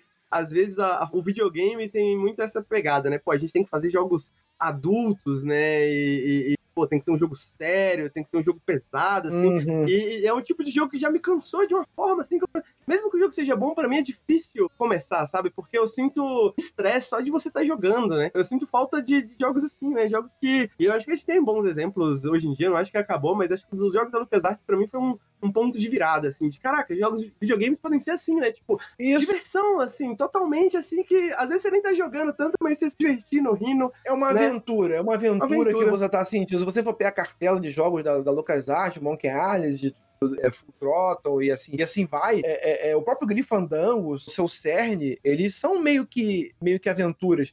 E, e- e são meio que aventuras quase que. Eu não queria dizer pasteurizadas, mas tipo, ele tem aquela coisa, a jornada do personagem, mas ele deturpa isso, ele, usa, ele, ele- ele brinca com isso e leva pra outros cantos, sabe? É, porque o Ben é exatamente aquilo da jornada, de o cara tá ali na dele e não quer aquela aventura, mas ele é levado aquilo, aquela coisa da chamado do herói, não sei o quê, blá, blá, blá, aquela coisa toda. Mas quando é bem feito, cara, às vezes você gosta de uma coisa e você não sabe bem porquê, mas tem essa estrutura, saca? Tem essa estrutura que quando bem feito, essa cena que, tá, que passou aí agora há pouco, é uma cena que você pode é, é, tá conversando com a menina ali e tal, aí você pode oferecer carona a ela, alguma coisa assim. Eu não tenho carro. Daqui a pouco tu sai de perto, daqui a pouco a menina sai com um carro disparado. Ah, então você tinha um carro? Então, tipo, como ele lida com as coisas. e, né? Cara, assim, é muito bacana. E não precisa ser adulto pra, se- pra atender. Pra mim, eu sou um cara, eu sou um velho pai, mas que gosta dessas paradas. E muita gente que é também velho igual a mim, gosta também desse humor meio bobo, assim, e se diverte pra caramba, pra caramba. Eu gosto muito, eu, eu gosto muito daquela piadinha no perna longa, de, de você cair. tá, Mas Eu, eu sinto que também que funciona. Eu não sei o Full Throttle, né? Mas a, com a minha experiência com os outros jogos da, da LucasArts e até os próprios mais- jogos mais modernos do, do Tim Schafer, né? Tipo, sei lá, Psychonauts, por exemplo. É que é, é- é isso, tipo, de, de, de brincadeira e de não se levar muito a sério. E de realmente apelar pro humor. E um humor. É difícil, sabe? É difícil fazer humor. Principalmente fazer humor em videogame, sabe? Bem difícil. Ele fazer isso, mas daí te- quando tem os momentos um pouquinho mais sérios, sabe? Tipo, um pouquinho mais. que apela um pouco mais, sei lá, pro lado às vezes emotivo ou qualquer coisa que seja. Eu, eu acho que eles ficam ainda mais pontuados, assim, sabe? Ficam ainda mais. Total, ah, por conta do humor, né, É, cara? eu- eu por lembro- causa do humor. É, por causa do humor. Então eu lembro umas cenas do, do, do Green Fandango especial. Eu acho que o Green Fandango faz isso de uma forma. espe- Eu acho que o Green Fandango é um dos melhores jogos já feitos, né? E eu acho que tem umas, uma- umas cenas do Green Fandango, ou talvez trazendo um dia até pro Periscópio, que é, é espetacular. Assim. Pô, o Manny tem uma hora de uma personagem que morre. Olha só, né? Num jogo Olha sobre só. a morte. É, pra quem não pegou a piada. É, pois é. O, o, o Manny fala uma frase assim que, porra, mano, tu se sente muito mais, talvez, investido nos personagens. Tu fica, putz, cara, sério que aconteceu isso com esse personagem? Eu acho por causa disso, sabe? Eu, eu gosto muito do humor, né? Coisa que, que. Eu gosto muito de manuais de escrita também, né? Manuais de estilo, né? Como escrever bem, né? Essas coisas assim, né? E uma das coisas que eu não lembro nem aonde eu vi, mas que eu acho que é muito boa é, mano, piadinha ali no seu texto, na sua coisa, porque quando a pessoa ri, é meio que as barreiras dela meio que caem, né? A pessoa fica mais receptiva pra qualquer coisa Você que você for desarma. falar depois disso, Você né? Você desarma. desarma a pessoa, exatamente. Então, eu sinto que esse- os jogos do LucasArts dominam muito bem isso, né? O, o Lucas falou do Green Fandango, eu não joguei ainda completo, né? Mas o Monkey Island, né? São realmente românticas, saca? E você, tipo, aquele cara é um babaca, sacou? Ele é um idiota, triple wood, sacou? Você ri da cara dele o tempo inteiro. Mas ele, você, você, você fica, pô, legal que, que, que ele tá com a garota, né? E a garota também não é uma garota. O Marlos comentou mais cedo, né, da questão da desconstrução, né, do Full Throttle. E o, o Monkey Island já tem um pouco disso, né? A garota, no, no caso, é a pirata mais foda do jogo inteiro, né? Tipo assim, ela é a única pirata que realmente é uma pirata. Porque todos os outros são meio que caricaturas de piratas, né? Tipo assim, ela é. Um jogo dessa época já tocar nesses temas é muito interessante pensar desse ponto de vista, né? Sim, naquela época, naquela época, é, cara. E de você, por exemplo, nesse Full Throttle, a mão, que é a mecânica e tal, tu, tu vê que ela tem habilidade. Tem hora que tu vai na casa dela, tu vê, tu, tu vê os livros que ela lê, as coisas que ela faz, ela faz coisa absurda que você mesmo não sabe fazer. Você se achava, você se achava foda pra caralho, mas você não faz, entendeu? Não, total. Total, é isso que o Lucas falou mesmo, né? Tipo, é um jogo que a galera se divertiu muito fazendo, né? E aí você se diverte porque eles se divertiram, né? Mesmo os momentos que às vezes você acha meio, meio meh, assim, tipo, pô, a galera tá se divertindo fazendo isso aqui, tipo, toda a linha de diálogo, mesmo que a piada não seja boa, mesmo que a piada não encaixe, você fala, pô, eles tentaram, sabe? eles tentaram. O que a gente falou aqui é meio spoiler, é- não é meio spoiler tal, sei o quê, mas a história é muito boa, cara. É que, assim, até foi bom você botar um, um vídeo dentro de uma certa parte ali, da parte da cidade, que é a parte que você tem que saber. Tem- uma arena, tem um- uma jogada tal, lugar tal, mas tem uma parte que o jogo vira que, cara, a história é muito bacana. A história é muito maneira, é, é muito maneira. Assim, tem momentos assim, e tem momentos eh, teoricamente menores, mas são extremamente emblemáticos. Você tá andando na estrada, daqui a pouco aparece um cara da- do teu lado, que é como se fosse assim o, o que o herói precisa Cara, é tipo, é a jornada do herói, cara. É, é, é a jornada do herói, cara. É campo Uhum. meu ali na, na veia. O cara tá, cara, que eu faço, não sei o que, daqui aparece um motoqueiro idosão com grisalho, com óculos escuros, estilosão, tá, como, se fosse Deus, assim e tal, trocando ideia com ele. É Cara, o, o Tim, o- é porque eu, eu, eu cito o Tim Schafer porque esse jogo foi dirigido pelo Tim Schafer, né? O Ron Ron Gilbert, eu acho que já. Se ele não tinha saído, se ele tava trabalhando em outro projeto na LucasArts. É, ele sabe usar muito bem estereótipo. Ele sabe usar muito. Tipo, como tu falou, usar, desconstruir, subverter. Ele é muito bom nisso. Eu acho que ele é muito bom nisso. Eu acho que o Full Throttle, como eu falei, eu não joguei, né? Eu joguei só o começo. Mas todas as minhas outras experiências com os jogos que ele dirigiu ou participou, é, Green Fandango, Psychonauts, a- o Monkey Island 1 e 2, que ele também foi escritor, né? Isso fica muito evidente, né? Então, tipo assim, tu pega, tipo, até que falou, é uma jornada do herói, mas toda hora tem umas coisas que tu fica, porra, mano, que, que legal, o que Sim. tá aqui, tá ligado? Sim, sim. E, e- e uma coisa que eu não falei também, questão de mecânica, eu não vou falar muito, mas sim, tem momentos que ele muda a mecânica, entendeu? Tem muda a mecânica. É, tem momentos que você tá na- em batalhas na estrada, aí tem momentos que você tá. Você movimenta o jogador de um jeito diferente, usa coisas diferentes pra você E movimentar. às vezes é uma cena e acabou, né? Nunca mais aparece no jogo, assim, né? Parece, é uma cena. é- é- tudo serve à narrativa, né? Sim, sim. Porra, tem, tem uma, parada, vou falar uma coisa. Monster Car, cara. Cara, é muito, muito, muito foda. Muito, muito, foda. Cara, é- esse jogo eu sou apaixonado por esse jogo. Eu joguei na, eu joguei na época. É, joga Full Throttle, cara. Queria só que você falasse, Malus, pra gente terminar. Eu nunca joguei a versão Dirt. Que, que você. Qual que é a sua opinião? Porque eu imagino que você jogou. Você falou que você jogou original, né? E agora Isso, jogou o remaster. Como você vê essas diferenças, assim, entre esses dois? Sim, eles têm os detalhes na versão remaster. É como eu falei, ele dá uma parada, melhora um pouco as animações, mas na, na versão remaster eu achei bem interessante. Eu até falei no início, que você bota o, o, o mouse, botava o mouse e nada acontecia, mas qualquer coisa que você clicasse ali, você de repente poderia ter uma, uma interação. E ele usava muito essa questão da investigação. E você, o que, é que eu tenho que fazer aqui agora? Aí você vai passando o mouse e vendo o que, que eu posso utilizar. Só que ele não deixa colorido, não deixa nada colorido. Então realmente você tem que ir clicando nas coisas e tentar raciocinando o que você pode ou não pode usar. Nessa versão aqui, ele faz um negócio diferente. Quando você é alguma coisa ou que você pode interagir, ele deixa meio vermelhinho, aí te dá meio que uma dicasinha que você pode fazer aquilo, que você pode mexer. Então, cara, realmente, cara, era, era- uma outra época. Você perdia um tempo gigante naquele, naqueles puzzles ali, descobrindo o que, que você tem que fazer, o que não tem que fazer, porque Esses puzzles não são muito intuitivos, né? Então eu fico feliz que tem, Não, essas, não coisas, tem essas coisas de, de é, para deixar um pouco mais aparente aonde tu tem que olhar, o que, que Aonde você. Isso, o que você tem que fazer, o que, que, que, você pode olhar. E, tipo, sacando as coisas, você já consegue. Ah, essa, coisas, que- itens que você pega.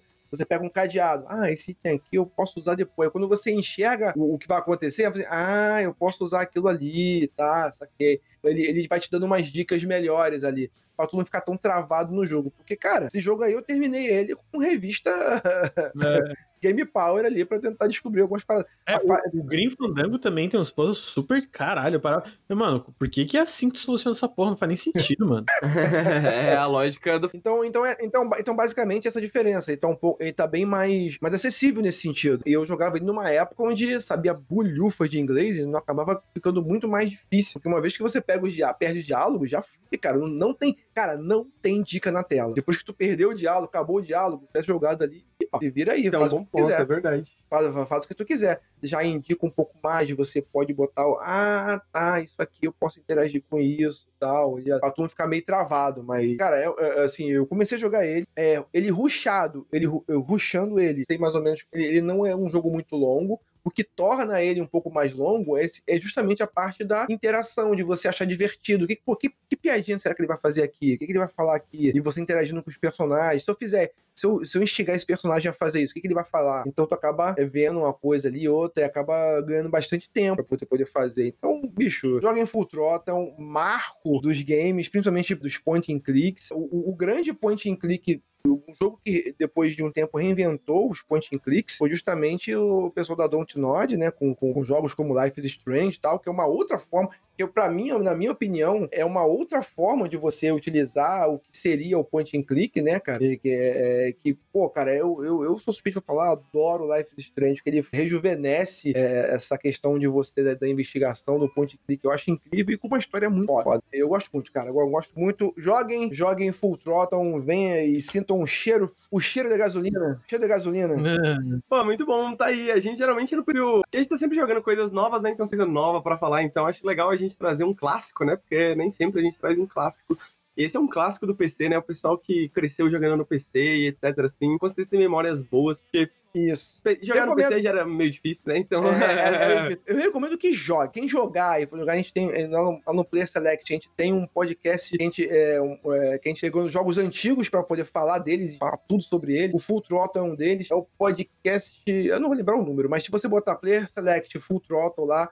A gente desmembrou ele todo de cabo a rabo, falando todas as curiosidades. É, metade das piadas que eu, que eu falei aqui, eu, eu, eu devo ter. É o eu- 176, só pra... Pô, é- pô, cara, nem, nem eu sabia disso, nem eu sabia disso. Nem eu sabia disso. Então, tipo, ouçam lá também, quem puder, que é, tá muito divertido, porque às vezes você enxerga uma coisa, outra enxerga de outra maneira, e tá bem bacana, bem divertido. Joguem Full Throttle. Joga em Full Throttle, é um ótimo jogo. E os outros jogos da LucasArts também, porque essa... Sim. essa E Psychonauts 90, também. porra, foi, foi. E o Psychonauts também. E em preparação pro 2, que vai ser em breve. Hype. Enfim, Tim Schafer falou que quando ele é, terminar o Psychonauts 2, né, o próximo projeto dele quer fazer um projeto menor. Tomara que ele faça, tipo, um projeto menor, point and click, de novo. Só, tipo, não, Isso, pô, não que cara, o Broken eu- Age que acabou o dinheiro no meio. Um point and click que ele possa, tipo, fazer... Terminar. É, com calma, terminar, sabe? basicamente. calma, calma, sem, ficar- sem treta, sabe? Agora tem uma, uma empresa aí trilionária bancando a Double Fine, faz um point and click aí com calma, man. Por que não, né? Por que não? Bom, esse é Full Throttle. Esse é o Marlos Catedrático. Né? Porra, muito bom, Marlos. Gostei muito. É muito informativo também. Várias coisas que eu não, não sabia de Full Throttle, mesmo gostando bastante do jogo. E agora a gente vai pra Airborne Kingdom. É o meu jogo que eu vou falar hoje.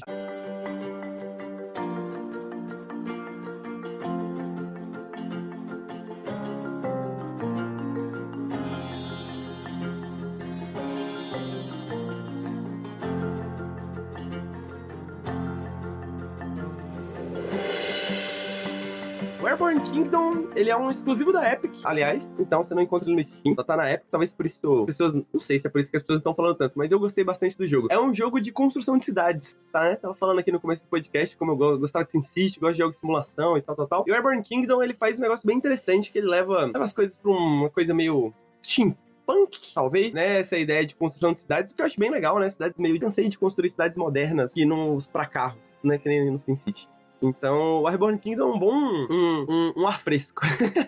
Ah, é um ar fresco quando a gente pensa em jogos de construção de cidade. É muito interessante como essa mecânica é tão simples, porque é isso, o jogo é um jogo de construção de cidade, onde a sua cidade voa, né? Mas essa pequena, esse, esse conceito, ele se desdobra de várias maneiras dentro, dentro desse jogo, né? Porque, vamos parar pra pensar, né? O que que é um jogo de construção de cidades aéreas? Uma das coisas é que você tem que pensar no equilíbrio da cidade, né?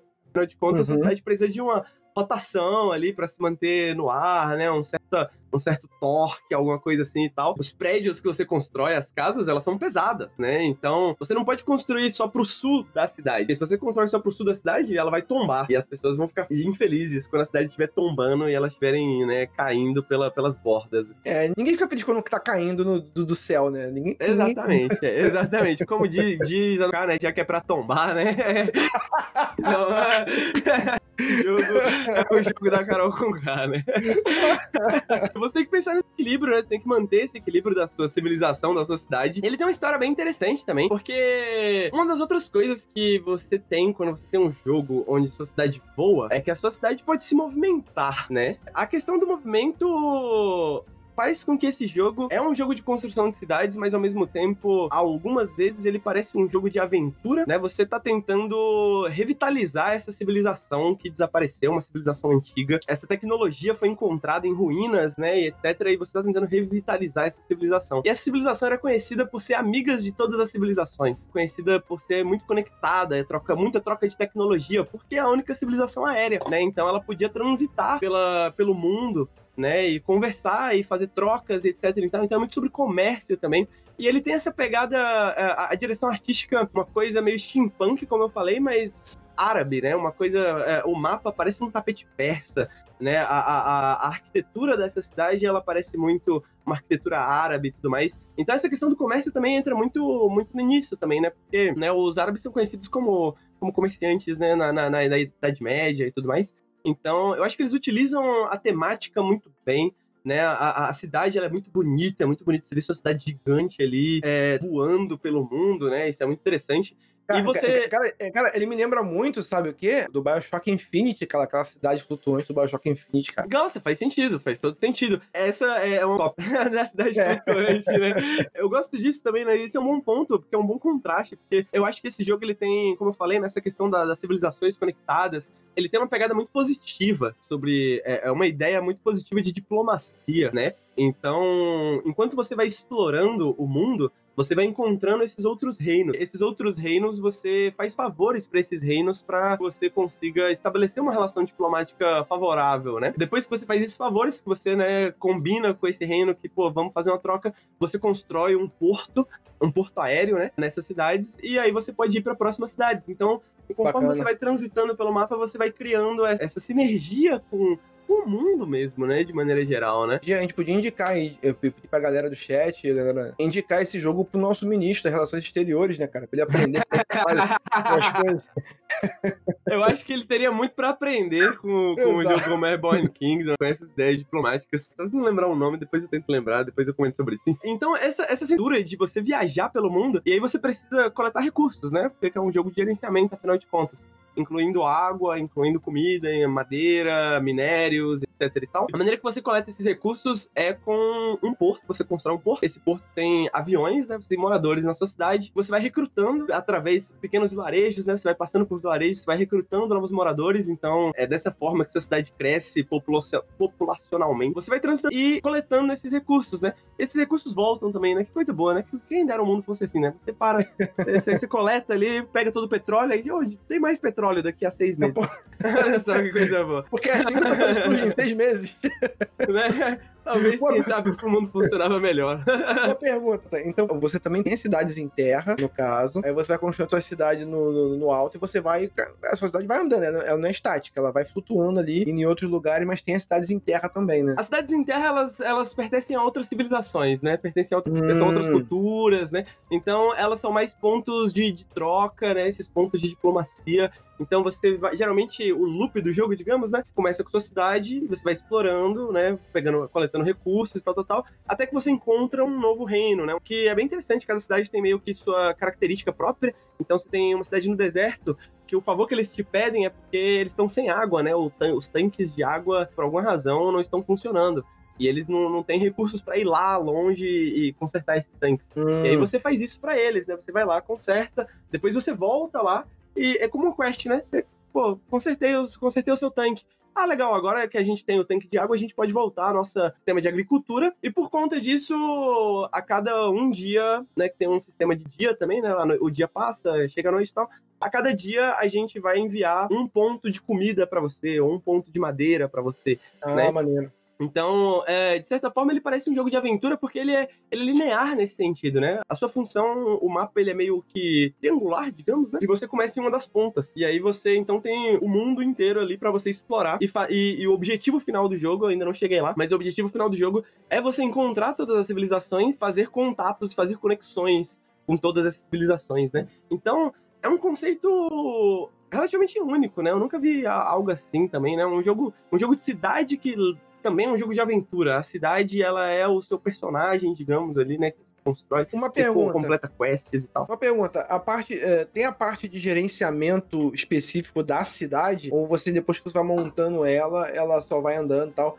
É, é, assim, tem conflitos em- na cidade, assim, ó, deu uma merda aqui, tu tem que parar de andar, parar o que tá fazendo pra poder, poder cuidar um pouco da sua cidade. As pessoas, elas têm eh, no sentido vida própria, porque eu lembro muito dessa questão, eu gosto muito de jogar o Civilization, então ao mesmo tempo que você tá em- fazendo outras coisas, às vezes tem que cuidar da tua população também, porque senão dá merda, aí se revolta, pede impeachment e tal, não sei o quê. Esse jogo também tem, tem isso ou não? É só mesmo, é, a cidade é como um corpo único, que você vai modificando ele, ou ela tem, enxerga a população de maneira individual? Ele tem essa questão de que, tipo assim, eu comparei a SimCity, né? Talvez, de certa forma, em certos ângulos, ele pareça mais, talvez, com Dwarf Fortress ou simuladores de colônias, né, digamos. Porque você tem um número específico de moradores, né? Então, você tem, em certo momento, 5, em certo momento 10, em certo momento 15. Todos eles precisam de uma casa, todos eles precisam de moradia.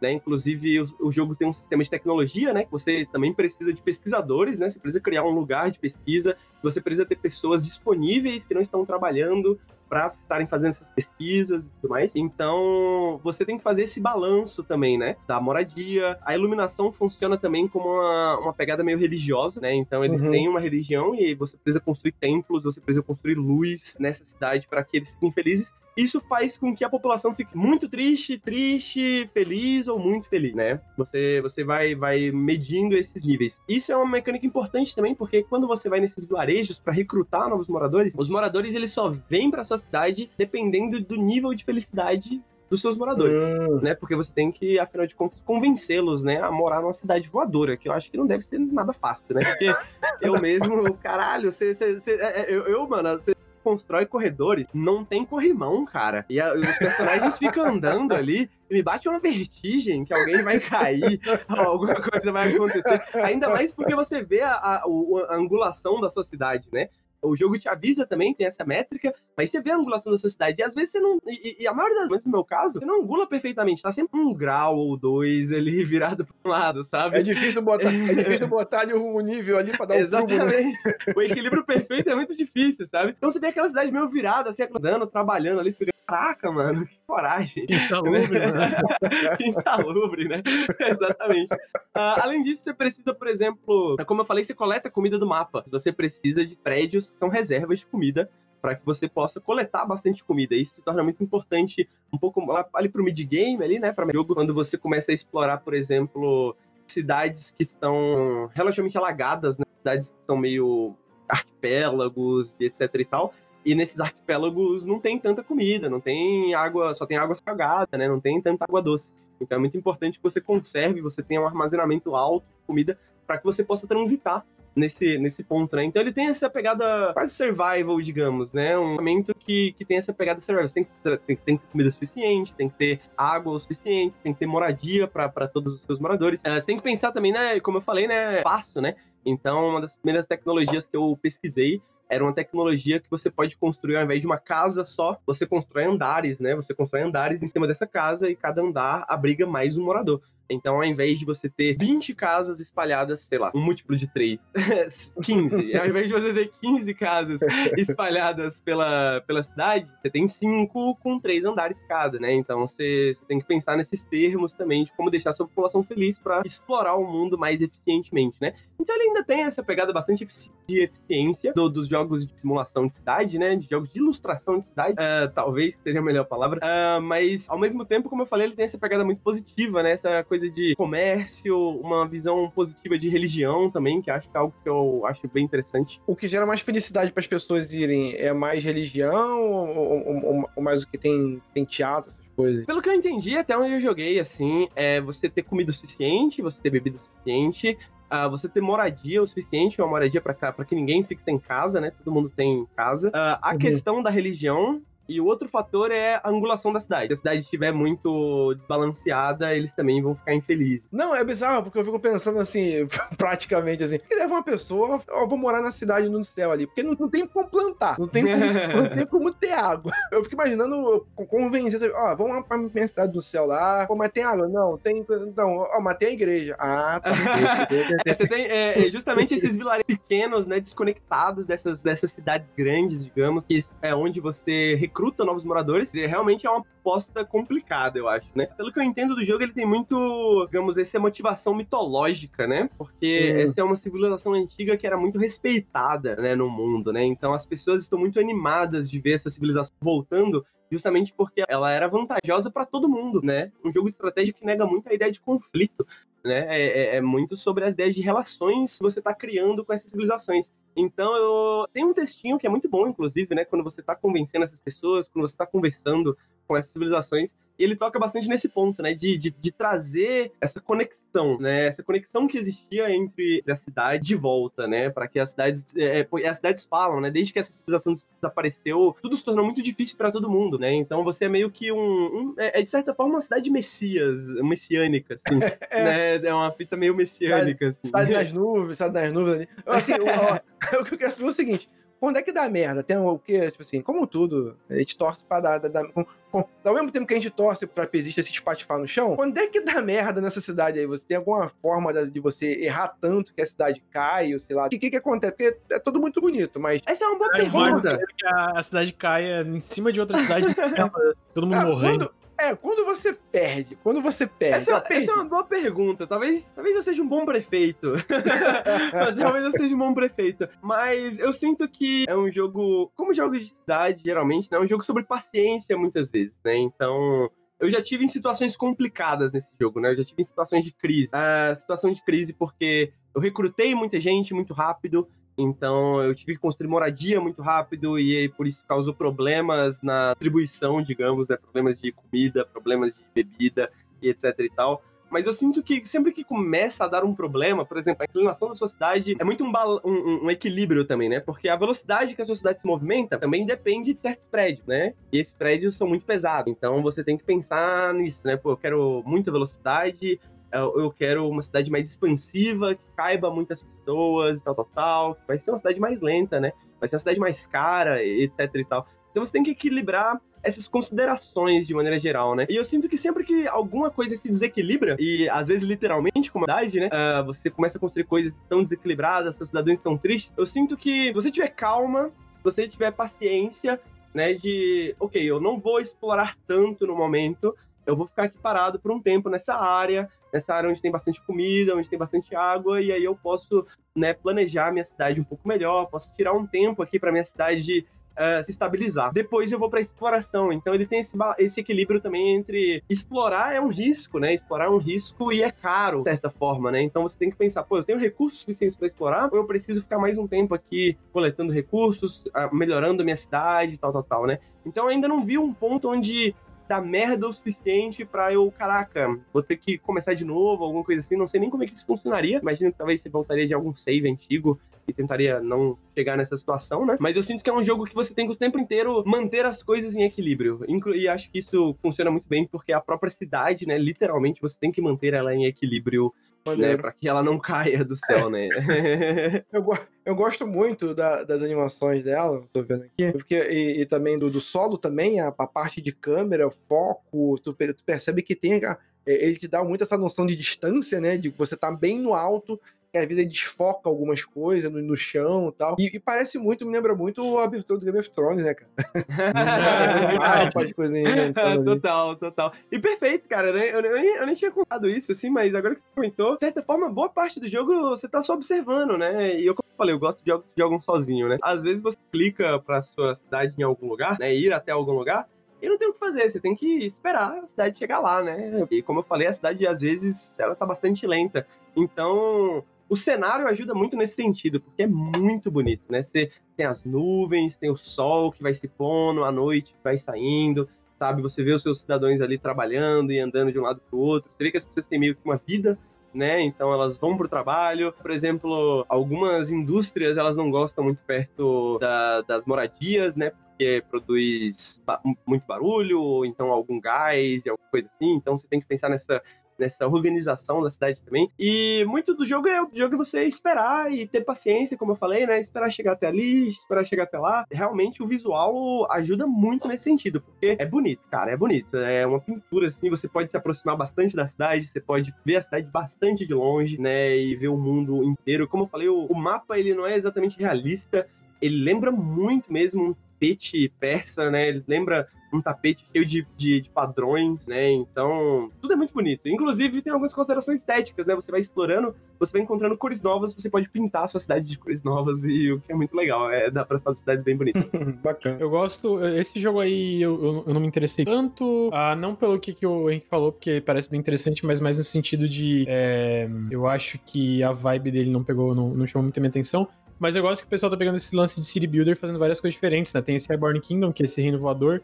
Tem um que é um que é um em cima de uma criatura gigantesca, tipo um dinossauro enorme e tem uma cidade em cima, tá ligado? Se eu não me engano, eu tava falando desse jogo, aí se chama The Wandering Village. É, o The jogo, Wandering- O jogo ainda não saiu, se eu não me engano, tá em acesso antecipado. Tá em acesso antecipado, então você Não, já ele, pode ele, jogar. ele- ele- ele- Tem certeza que dá pra jogar? Eu acho que ele, Ah. ele não saiu ainda em acesso antecipado, não. Tá aqui, jogo com acesso antecipado. Comece a jogar agora e participe do desenvolvimento dos jogos. Planejada TBD. Mas ao mesmo tempo não tem preço. Então, eu não sei, honestamente. A página do Steam tá bem confusa. Eu acho que ele tá Ele em vai sair, vai sair em acesso antecipado, mas não saiu ainda. Eu acho legal que a galera tá. Vários gêneros a galera tá meio que desconstruindo aí, fazendo coisas novas. É, roguelike, a gente falou muito sobre isso. Cinematic Plataforma eu falo isso um pouco no vídeo do, do Olira, né? Que eu, e eu sinto que um que estão fazendo bastante agora também é esse jogo City Builder, né? Tem o Frostpunk, a forma como funciona. Esse próprio, próprio Reborn Kingdom, esse The Wandering Village. Eu tem muito potencial nesse estilo, né? Pra ficar se ater tanto ao que, sei lá, Sin City, sabe? Dá pra fazer outras coisas. Eu gosto de Sin City, né? só, só Eu, eu também gosto de Sin City. E engraçado você tocar nisso, Lucas, porque eu fui chamado pra falar na FGV, né? Na, na webinar, uma- um ciclo de webinars que eles tiveram essas últimas semanas. E eu escolhi falar sobre o Paulo Pedertini, um criador de jogos, né? Teórico de jogos. é, da Mola Indústria, que os jogos dele são todos gratuitos. Um dos meus textos favoritos dele é um texto sobre Sin City, né? Como Sin City ele traz uma ideia muito neoliberal da cidade, né? Então, o Sin City, ele tem essa noção de uma cidade feita para carros, né? Você sobe o imposto, todo mundo fica triste. Não importa se a sua cidade é perfeita, está todo mundo bem, está todo mundo vivendo bem. Se o imposto subir, as pessoas ficam putas, né? Então, o Sin City ensinando para as crianças que imposto é roubo desde o Imposto, é início. né? Imposto Desde é criança. É, exato. Então, o Paulo Pedertini, ele toca nesse ponto que você comentou, né? Por isso, depois de ler tanto do Paulo Pedertini, eu não gosto mais do termo simulador de cidade. Ele fala que não é um simulador, né? É mais uma ilustração de uma cidade, né? Porque um simulador, ele É. depende de várias... Né? O simulador é algo científico, né? E aqui é, mais, é um jogo. Né, é ilustrativo, né? É mais representacional. E ele fala que isso pode ser uma. Os os jogos de cidade, eles podem ser uma maneira de trabalhar nossa imaginação em termos de cidades, em termos de como que a gente se organiza como cidade, né? E a gente pode começar a pensar, por exemplo, em utopias, né, através de um gênero como esse. Eu acho que ter essa liberdade, né, essa liberdade criativa de você, porra, não vou fazer mais uma cidade moderna, real, digamos, né, uma cidade de fantasia, que tem um, tem um argumento, né? Porque eu sinto que a Reborn Kingdom tem um argumento sobre cidade, sobre diplomacia, como eu falei. Então, cidades com o Wandering Village, né, que tem essas ideias próprias também de construção de cidade, eu acho que é um gênero tem muito para ser explorado ainda, sabe? Que a gente conhece Sin City, a gente conhece City Skyline, mas, pô, tem muita coisa aí dentro desse gênero. Se as pessoas fossem mais, se os desenvolvedores fossem mais corajosos, eles poderiam fazer cidades assim, é, em que você pudesse implantar sistemas novos. Eu, eu, eu, eu, acharia legal eu fazer uma cidade onde eu pudesse implantar o socialismo e provar Uhum. se dá certo ou não. Essas porra, Inclu- essas porra meio louca. Inclusive, tem um, um- Fez dois jogos de construção de cidade, jogos gratuitos, né? Pra abordar um pouco dessas questões que você tá colocando, Marlos. E tem um jogo também do, de um jogador chamado Colestia, que se chama Pós-Capitalismo, que ele é mais um jogo de puzzle, digamos, do que um jogo de comunidade, mas o puzzle envolve a relação que você dá entre serviços e instituições da sua cidade, digamos, né? E aí, quando você cria uma certa relação, por exemplo, às vezes você cria uma relação entre o mercado de trabalho e empresas que profissionalizam pessoas. Mas aí você cria condições de trabalho insalubres, sacou? Condições de trabalhos ruins. Então você tem que meio que organizar essa cidade de uma forma para alcançar a utopia pós-capitalista, né? Para alcançar uma, um socialismo. E o jogo explica por que, que essas relações existem, por que, que essas dinâmicas existem, por que quando você, você facilita para grupo A, por exemplo, não sei, capitalistas, né, investidores e pessoas do mercado financeiro, por que, que você dificulta para grupo B, por exemplo, Cara, isso, Trabalhadores, isso, é, né? isso é tão legal, cara. É tão legal. Isso sim seria, porque, tipo assim, na verdade, no fim das contas, ele tá, ele tá aqui brincando que um venceria, outro não venceria, é, o, o socialismo, o capitalismo e tal. Mas, na verdade, é um jogo que você pudesse ver o que, que não tem de bom, o que tem de bom. O que que não- a pessoa podia pensar, justamente o que você tá falando. O que, que a pessoa é, desenvolveu aqui um pouco mais, mas ali deu problema, entendeu? Eu, é, é por isso que eu gosto muito, assim, jogos deviam ter mais, vamos dizer assim, mais coragem de poder abordar esse tipo de coisa e não precisa ser, ser tão tabu. Você pode abor- abordar de forma interessante. É por isso que eu gosto tanto do Disco Elysium, que ele aborda essas paradas meio Totalmente. políticas, políticas assim. E, tipo, não é uma, no jogo, não é uma questão, nossa, caraca, ele está sendo. Não, cara, eu, eu quero contar essa história desse jeito e é isso que eu quero fazer, entendeu? Hoje em dia parece que é meio proibido você tocar nesse assunto, porque esse lado político é, é como se todo mundo tivesse um lado e de cada um tivesse um lado, tá tudo certo. Não, as pessoas têm que debater, têm que repensar, têm que fazer coisas diferentes para poder evoluir como sociedade. Se cada um ficar na sua redoma pensando, achando que tá certo, que tá errado, é- a sociedade não evolui. Então, esses jogos são interessantes que eles fazem você repensar alguma. Não, não digo nem repensar, mas pelo menos refletir. Não que você vai fazer um jogo que vai ditar a verdade, essa é a verdade. Não. Mas pelo menos você vai refletir. Eu reflito, às vezes, jogando Civilization, cara, entendeu? Às vezes, entendeu? Eu reflito, eu quero vencer pela guerra e, tipo, eu tô expandindo a parada pela guerra e a popula... eu, eu não tenho como manter a população alimentada o suficiente, mas, cara, só falta aquela cidadezinha ali, e eu, tipo, aperto assim, falei, caralho, mas minha cidade. Aliás, daqui a pouco rebela a minha cidade, me fodo todo. Cara, eu tenho. O Paulo Bedestini comenta isso, né? Ele fala sobre videogames, que não nesse texto exatamente, mas ele, ele já falou sobre essa questão do. O videogame ajuda a gente a pensar de maneiras não mecanicistas, né? De maneiras não dualistas, assim. Começa. Ele, ele ajuda a gente a. Principalmente jogos de cidade, assim, jogos de estratégia, ajudam a gente a pensar em relações de causa e efeito, por exemplo, né? Uhum. E, e eu acho que o Civilization é um bom, um, um bom exemplo disso, né? Ele comenta do, do Civilization, inclusive, né? Sobre como a gente, esses jogos é, modelam a, a Terra, por exemplo, como espaços né, como tiles, né, como espacinhos, pedacinhos, né, cada, te, cada Uhum. pedaço de terra é um pedacinho ali, né, que você vai capturando, de certa forma. Tem um jogo muito interessante também, chama Block and Lots, é um jogo gratuito, eu vou tentar deixar o link na descrição do podcast, pra quem estiver ouvindo no feed, que é um jogo que mostra esse conflito de interesses, porque, de fato, você tem pessoas, grupos diferentes numa cidade, você tem grupos de interesses diferentes. Nesse jogo você tem certos blocos que parecem, parecem blocos de Tetris, né, e um bloco é a manufatura, um bloco são casas, um bloco é uma universidade, por exemplo, e a cidade tem um espaço limitado. Então você tem que tomar decisões, né? Quem, que- ah, o que que você constrói, é, de que forma você constrói. Você prefere construir um prédio comercial ou uma universidade, por exemplo? E é um jogo que leva muito em consideração essas tensões da cidade, né? Então, se você deixa os moradores felizes, por exemplo, se você coloca questões que se você implementa questões que deixam os moradores felizes, provavelmente os rentistas, né, a galera que é dona dos apartamentos, dona dos prédios, não vai ficar feliz, sacou? E não tem como você deixar os dois felizes ao mesmo tempo. E é- a vida real é um pouco isso, né? Tipo assim, É, exato. o Fazer videogame, exatamente, o jogo de simulação, muitas vezes, ele tem, é, apesar de que o Aborn Kingdom, talvez eu acho que até tem um pouco esse problema, né? Essa questão do, do equilíbrio total, né? Da neutralidade, digamos, total, digamos assim. E o, o SimCity acho que é o melhor exemplo de um jogo como esse, né? Um jogo que você tem que agradar o pobre, a classe média e a classe rica. O pobre nunca vai virar classe média. A classe média nunca vai virar classe rica. Sacou? Você, você tem que agradar os três. E os três vão continuar existindo pra sempre, tal, tal, tal. E é, é uma neutralidade que não existe na, na, na- na vida real, Exato, Contas, exato. né? Afinal de contas, capitalismo. eu vou fazer uma regra que todo podcast que eu fizer, eu vou falar capitalismo pelo menos Não, uma não, vez. eu, não, não, eu adoro, eu adoro, eu fico, eu, eu fico sempre tentando dar uma puxada pra tornar o podcast capitalista, porque eu adoro ver o Henrique falando. né? Adoro, cara, eu adoro. Às vezes eu edito, eu fico pensando assim, caraca, eu queria estar passando essa porra, cara. O Henrique quase esten- estendendo um bandeirão vermelho nas costas. É, não, ali. já, já, já tá ficando quase caricato, mas a verdade é essa, não tem como foi mal. O capitalismo tá em todos os lugares, em tudo que eu vejo. Não tem como.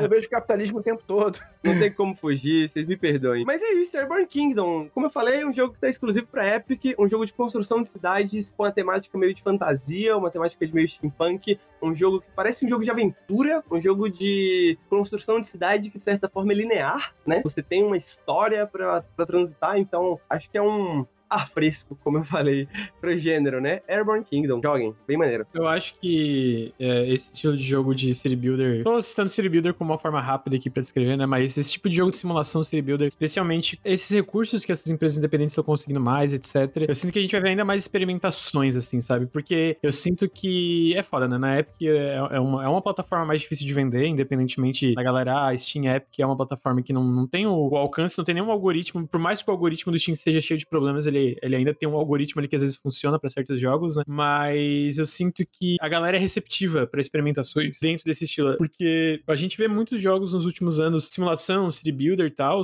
tiveram um grande sucesso porque eles tentaram coisa nova, né? O Frostpunk, a gente tá falando sobre é isso de, de botar as necessidades ali do povo versus. E aí tem isso no Frostpunk. Literalmente, tipo, uma das coisas de recurso do Frostpunk são as pessoas, né? Tu tem um maisinho que tu bota de pessoas e um menuzinho que tu bota as pessoas. Totalmente. Eu acho Então, que o War of eu, eu adoro isso. O War of Mine também é. Não é eu sinto que não é a vibe de City Builder, mas entra na parte de simulação também. É, Eu acho entra pra muito legal, estimulação, gerenciamento, né? Exato, eu acho que o, o This War of Mine e o Frostpunk, eles são meio que um ponto de virada, assim, pra, pra esse tipo de jogo, sabe? E, honestamente, eu não sou exatamente fã nem do Frostpunk, nem do This War of Mine. Eu, eu queria deixar claro que eu acho os dois jogos incríveis, mas é, eu acho eles jogos muito tensos, sacou? Eles são jogos muito estressantes. Né? E eu gosto de city builders porque são jogos relaxantes, né? São jogos que você passa tempo ali e tal. Mas eu acho que justamente eles pegaram o gênero e levaram pro lado oposto, assim, né? Se, se esse gênero é conhecido como gênero mais relaxante, mais para você ver o tempo passar ali, o que, que a gente pode fazer para trazer uma temática, para trazer um, uma ressonância emocional dentro desse gênero, né? Como que a gente pode pensar nesse gênero do ponto de vista do estresse, sacou? De, de, de pessoas que têm, que estão, por exemplo, num cenário de guerra, como a The of Mine, e tem que se preocupar como que elas vão sobreviver, o que, que vai ser o dia seguinte, sacou? E o Frostpunk também, sabe? Eu acho muito estressante. Eu fico, meu Deus, eu não consigo tomar essas decisões, eu não fui pra ser presidente de nada, entendeu? É foda. É, falaram no chat. É, realmente Frostpunk só tem escolhas ruins, mas eu, eu digo. É, e, e, é, e, a vida, de certa forma, não é, é gente? É, é o acabando. O mundo real é isso, né? Às vezes você tem situações em que não tem escolha certa e uma escolha errada. Você tem a escolha errada e a escolha menos errada, sacou? E faz parte. E o Frostpunk bate muito nessa tecla, né? Eu acho que isso é interessantíssimo. Outro jogo gratuito também, que eu acho que também é um ponto de virada, até pros indies, né? Foi um jogo que foi muito celebrado na sua época, que é um jogo do Robert Hoffmeyer, chama Kart Life. É um jogo fantástico, eu recomendo todo mundo jogar, porque é gratuito, então tá acessível para todo mundo. Também é um jogo muito estressante, que ele é um jogo onde você é uma pessoa e se chama Kart Life, né? Vida, vida do carrinho, digamos porque você é um basicamente um trabalhador informal em uma certa ali, né? Eu gostava muito de um personagem que ele era um imigrante uh, de algum país da Europa asiática ali, né? Da, da daquela parte da Europa, uh, leste da Europa. Você, por exemplo, é um fumante, né? E você quer vender jornais. Você chega nessa cidade americana estadunidense, você quer vender jornais. E aí você tem que ir lá na Natura para você conseguir uma permissão para que você coloque seu carrinho na rua para vender jornais. Quando você está vendendo jornais, primeiro, antes, quando você chega, você tem que enrolar os jornais certinho, bonitinho quando as pessoas chegam, elas te dão 5 dólares, tem que trocar o dinheiro, fazer as contas, pegar suas moedas, dar o dinheiro. E aí, porra, ah, por alguma razão não estão distribuindo o jornal, mas na minha banca. Você lá no jornal, fala, porra, por que, que vocês não estão distribuindo o jornal na minha banca? Nesse meio tempo, você tem que preocupar com sua comida, com seu aluguel, com seu gato, né? Você tem que ir no mercado comprar todas essas coisas. Você é fumante. Então, se você não fuma por um período longo de tempo, você começa a ter problemas de gerenciamento, né, dessas coisas. Então, você tem que comprar cigarros, sacou? E o jogo é simplesmente. É, não sei. É simplesmente isso, chat. É simplesmente. é, é uma coisa impressionante, assim. É um jogo que me marcou muito na época e muitos críticos de videogame, como eu falei, é um jogo muito celebrado, né? O First of Mine até deu um desafio, chama Kart Life, né? É, Life. Kart Life é um jogo gratuito, como eu falei. Muito bonito, a, a arte é muito bonita, é um jogo muito interessante. Mas eu acho que esses jogos, eles colocam Gostei. esse ponto de virada para jogos de gerenciamento, né? A gente tem esse jogo de gerenciamento que eu adoro, inclusive, tipo, Cook Serving Delicious, né? Cook Serving Delicious é fantástico, sacou? Que é legal, você legal, ficar fazendo legal. comidinha, recebendo restaurante. E ao mesmo tempo você tem esses jogos da mola indústria que colocam considerações, pô, trabalhistas, né? Será que esse trabalhador aí não tá trabalhando tempo demais no seu restaurante? Será que para você ter a carne para o seu restaurante você não precisa desmatar uma área gigantesca para você ter pasto e etc e tal? Então, eu acho que essa última década, de maneira geral, é, é uma década boa para jogos de gerenciamento, jogos de qualidade, né? Essa, essa coisa de a gente começar a inovar nesse sentido, tanto para questionar a forma, né? Tanto questionar os tropes básicos que a gente tem, que a gente traz do SimCity, que a gente traz The Sims, né? The Sims é um jogo muito mentiroso, porque você liga em qualquer lugar e você consegue um emprego com muita facilidade, por exemplo, né? E você tem jogos como Cast Life, que a vida é uma bosta, como a vida é muitas uhum. vezes, sacou? E você tem que pensar no dia de amanhã e não tem como pensar se você vai se tornar um astronauta, que nem no The Sims, Exato. sabe? Então, Você tem jogos que questionam, você tem jogos que levam pra fantasia, você tem jogos que são tradicionais como sempre foram. E eu acho que é ótimo pro gênero, né? É ótimo que a gente tem uma variedade muito. Cara, gerenciamento é, é a nova lacuna da nossa sociedade, né, cara? No momento a gente precisa tanto de gestores, né, cara? Vamos fazer mais jogos de gerenciamento, por favor, né, cara? Não, total, total. É, eu, eu, posso falar de jogo de gerenciamento agora, eu acabei de jogo que, eu, que o Lucas conhece. Aquele jogo de hospital, Lucas, como é que chama mesmo? Tipo, Hospital. Two Point Hospital, que é cara, ótimo, ia, né? Cara, eu ia falar, eu ia falar isso agora, né? Que é um jogo que ele é muito tradicional, de certa forma. Eu adoro os jogos antigos da, da Frog, alguma coisa, esqueci o nome da, da empresa também. É, mas... que eventualmente virou, virou Lionhead, né? Exatamente, exatamente. Então, e, e, essa galera do Two Point Hospital são veteranos dessa, dessa época, né? é bem tradicional, mas ele é muito satírico também, né? Então, tudo que você faz no hospital, de certa forma, tá criticando o sistema de saúde de várias formas, né? É um jogo muita comédia em cima dele, mas eu acho que já é, já é uma demonstração disso, né? Como os jogos de gerenciamento meio que transitaram em questões políticas, assim, né? É verdade. Eu, eu acho que não tem mais nada pra acrescentar de- de- dessa vez. É, eu acho que é isso, né, gente? É, é difícil ser o host e ficar pro final, porque você nunca sabe quando se cortar. Porque quando é vocês, eu posso cortar vocês a hora que eu quiser, né? Agora eu. tá na hora. Não, eu- se eu não me engano, eu acho que tinha algum jogo aí que, que você geren- gerenciava a pandemia, não lembro agora. Plague Inc. Eu adoro esse jogo, inclusive. Plague Inc. Esse jogo, Exatamente, inclusive, exatamente. ele foi muito elogiado pela própria CDC, que é o Centro de Controle de Doenças Infecciosas dos Estados Unidos, né? Ele foi Olha aí, ó. elogiado pela CDC como uma ótima maneira de modelar ah, ah, os problemas que o- o- as instituições de saúde passam no meio de uma pandemia. Aí. E, bom, Vou mandar o link, vou mandar o link extremamente pro atual, Pazuello, né? mandar o link pro Pazuello desse dia. Mandar o link pro Mandar o link pro governo Bolsonaro, que talvez ele tenha muita coisa pra aprender com Plague Inc, né? Muita coisa Não, pra ele- entender ele- de como Bolsonaro vai funciona. abrir o link. eu- Manda o Pazuello, talvez ele abra o link pelo menos, talvez ele Pazuelo, manda sua Steam que eu te dou de presente. Manda sua Steam que eu te dou de presente.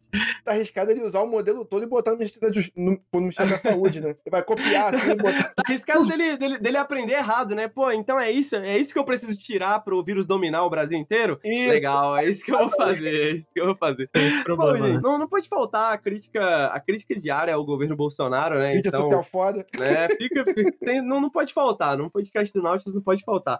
Mas com isso, a gente finaliza por aqui. Muito obrigado, Marlos, por ter participado. Espero que a edição do podcast seja tranquila depois. Espero que dê tudo certo. Mas muito obrigado pela participação, sempre muito bom ouvir você. Futrota é um jogo que eu adorei, como eu falei, aprendi bastante coisa sobre Futrota hoje. E muito obrigado, Lucas, por também ter participado, por ter me aguentado essas horas todas aqui.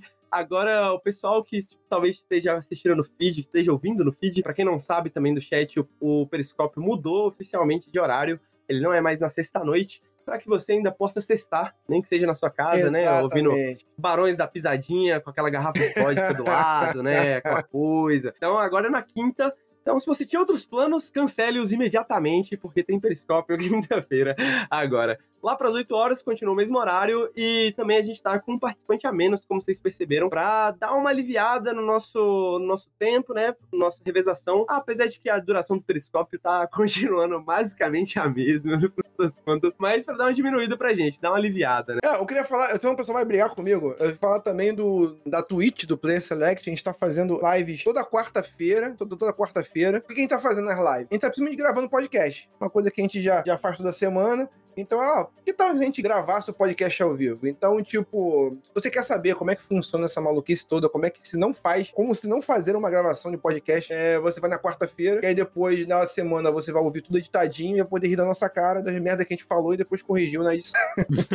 Perfeito, perfeito. Pô, é, sigam o Malo nas redes sociais, pro pessoal que tá assistindo pelo chat, tá aí os Isso. links. Sigam o Joga Comigo Pai na Twitch, eu adorei o conceito. Pô, me sigam no TikTok, eu sou é, Marlos Underline BM também, eu virei Pô, TikTok. faz TikTok, porra, eu sou Caraca. boomer, eu sou o boomer aqui, cara. Caraca, é, ó, é Marlos Underline BM no, no Twitter e no TikTok. Eu fiz o meu primeiro viral, cara. Eu não sei se é muito, mas deu. Quanto, até ontem, quando eu vi, tava 12k. Eu não sei se é muito, não. Mas meu primeiro viral no TikTok é. Caralho, olha aí, mano. Caralho. Pô, mano, você tava falando, falou o podcast inteiro que você é velho, mas eu acho que em termos de internet eu tô mais velho que você, porque eu nunca usei o TikTok na vida, cara.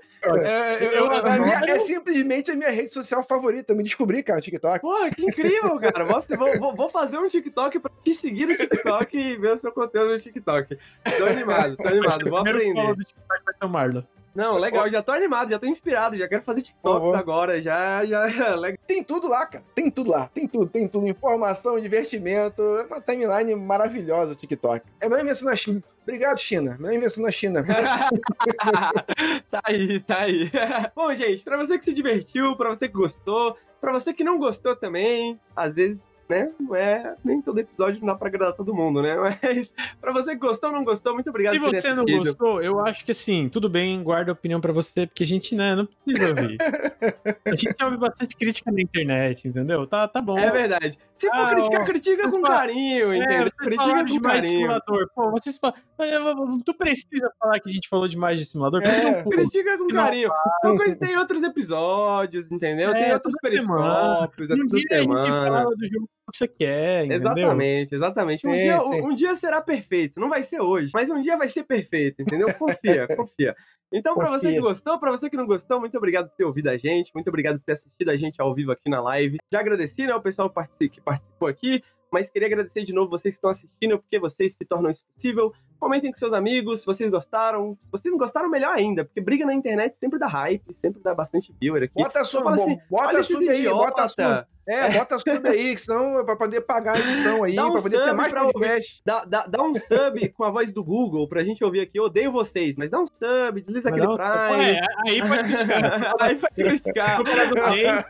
Xinga o Henrique, tá liberado. Pra o Henrique, criticar, tem, pra criticar tem que pagar. tem que pagar. melhor, melhor ainda. E aí você pode apoiar a gente também no apoia.se barra Nautilus, também no picpay.me barra canal Nautilus. Olha lá, desde o começo. Só, já decorei, já decorei, já decorei.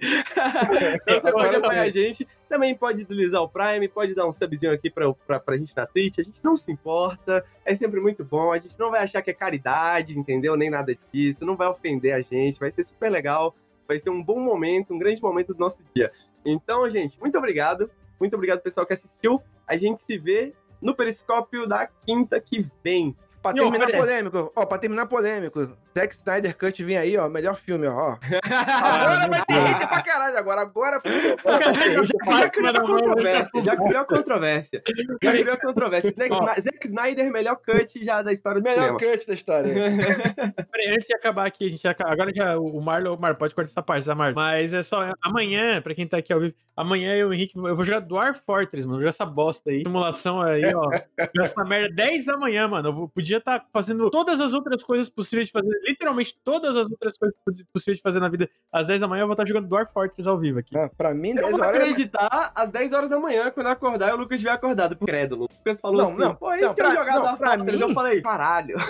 Não, pra mim isso aí 10 horas é madrugada, cara. 10 horas da madrugada pra mim. Isso aí, pô. pois é, mano, você tá vendo? Eu vou acordar 10 horas da manhã, porque o Lucas falou em jogar Dwarf Fortress, eu falei, mano, se for 5 horas da manhã eu acordo, não tem problema. Se for pra você jogar Dwarf Fortress, qualquer dia, qualquer hora.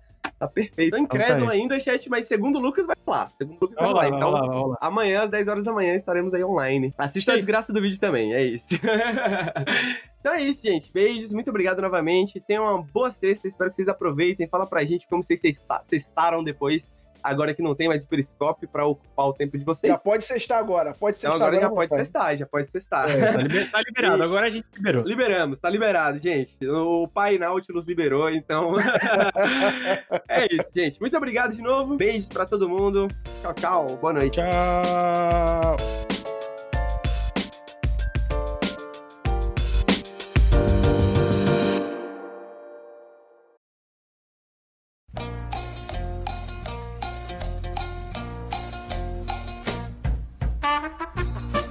Meu Deus do céu, agora quem travou fui eu. Alô? Alô? Peraí, Henrique, desculpa, eu travei. É, Eu tô, eu tô tentando arrumar aqui. O Lucas tá arrumando a tela. É, não, eu tô tentando porque. Não, sem o, problema, sem problema. O, o Marius é uma caída, vamos esperar um pouquinho pra ele ver se ele volta. Eu quero saber. Ainda tem bot comando aqui? Porque. Tem, eu vou botar aqui no beco diagonal mesmo, quem achar ruim.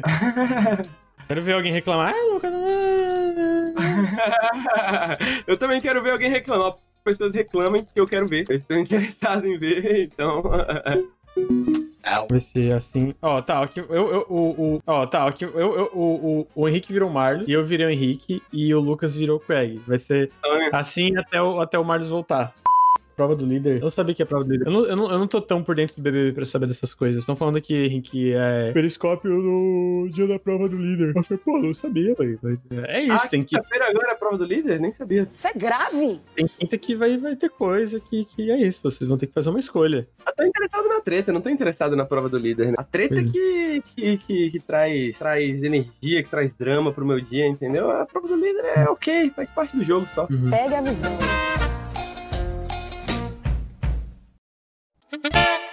Esse podcast foi editado por Marlos Sanuto.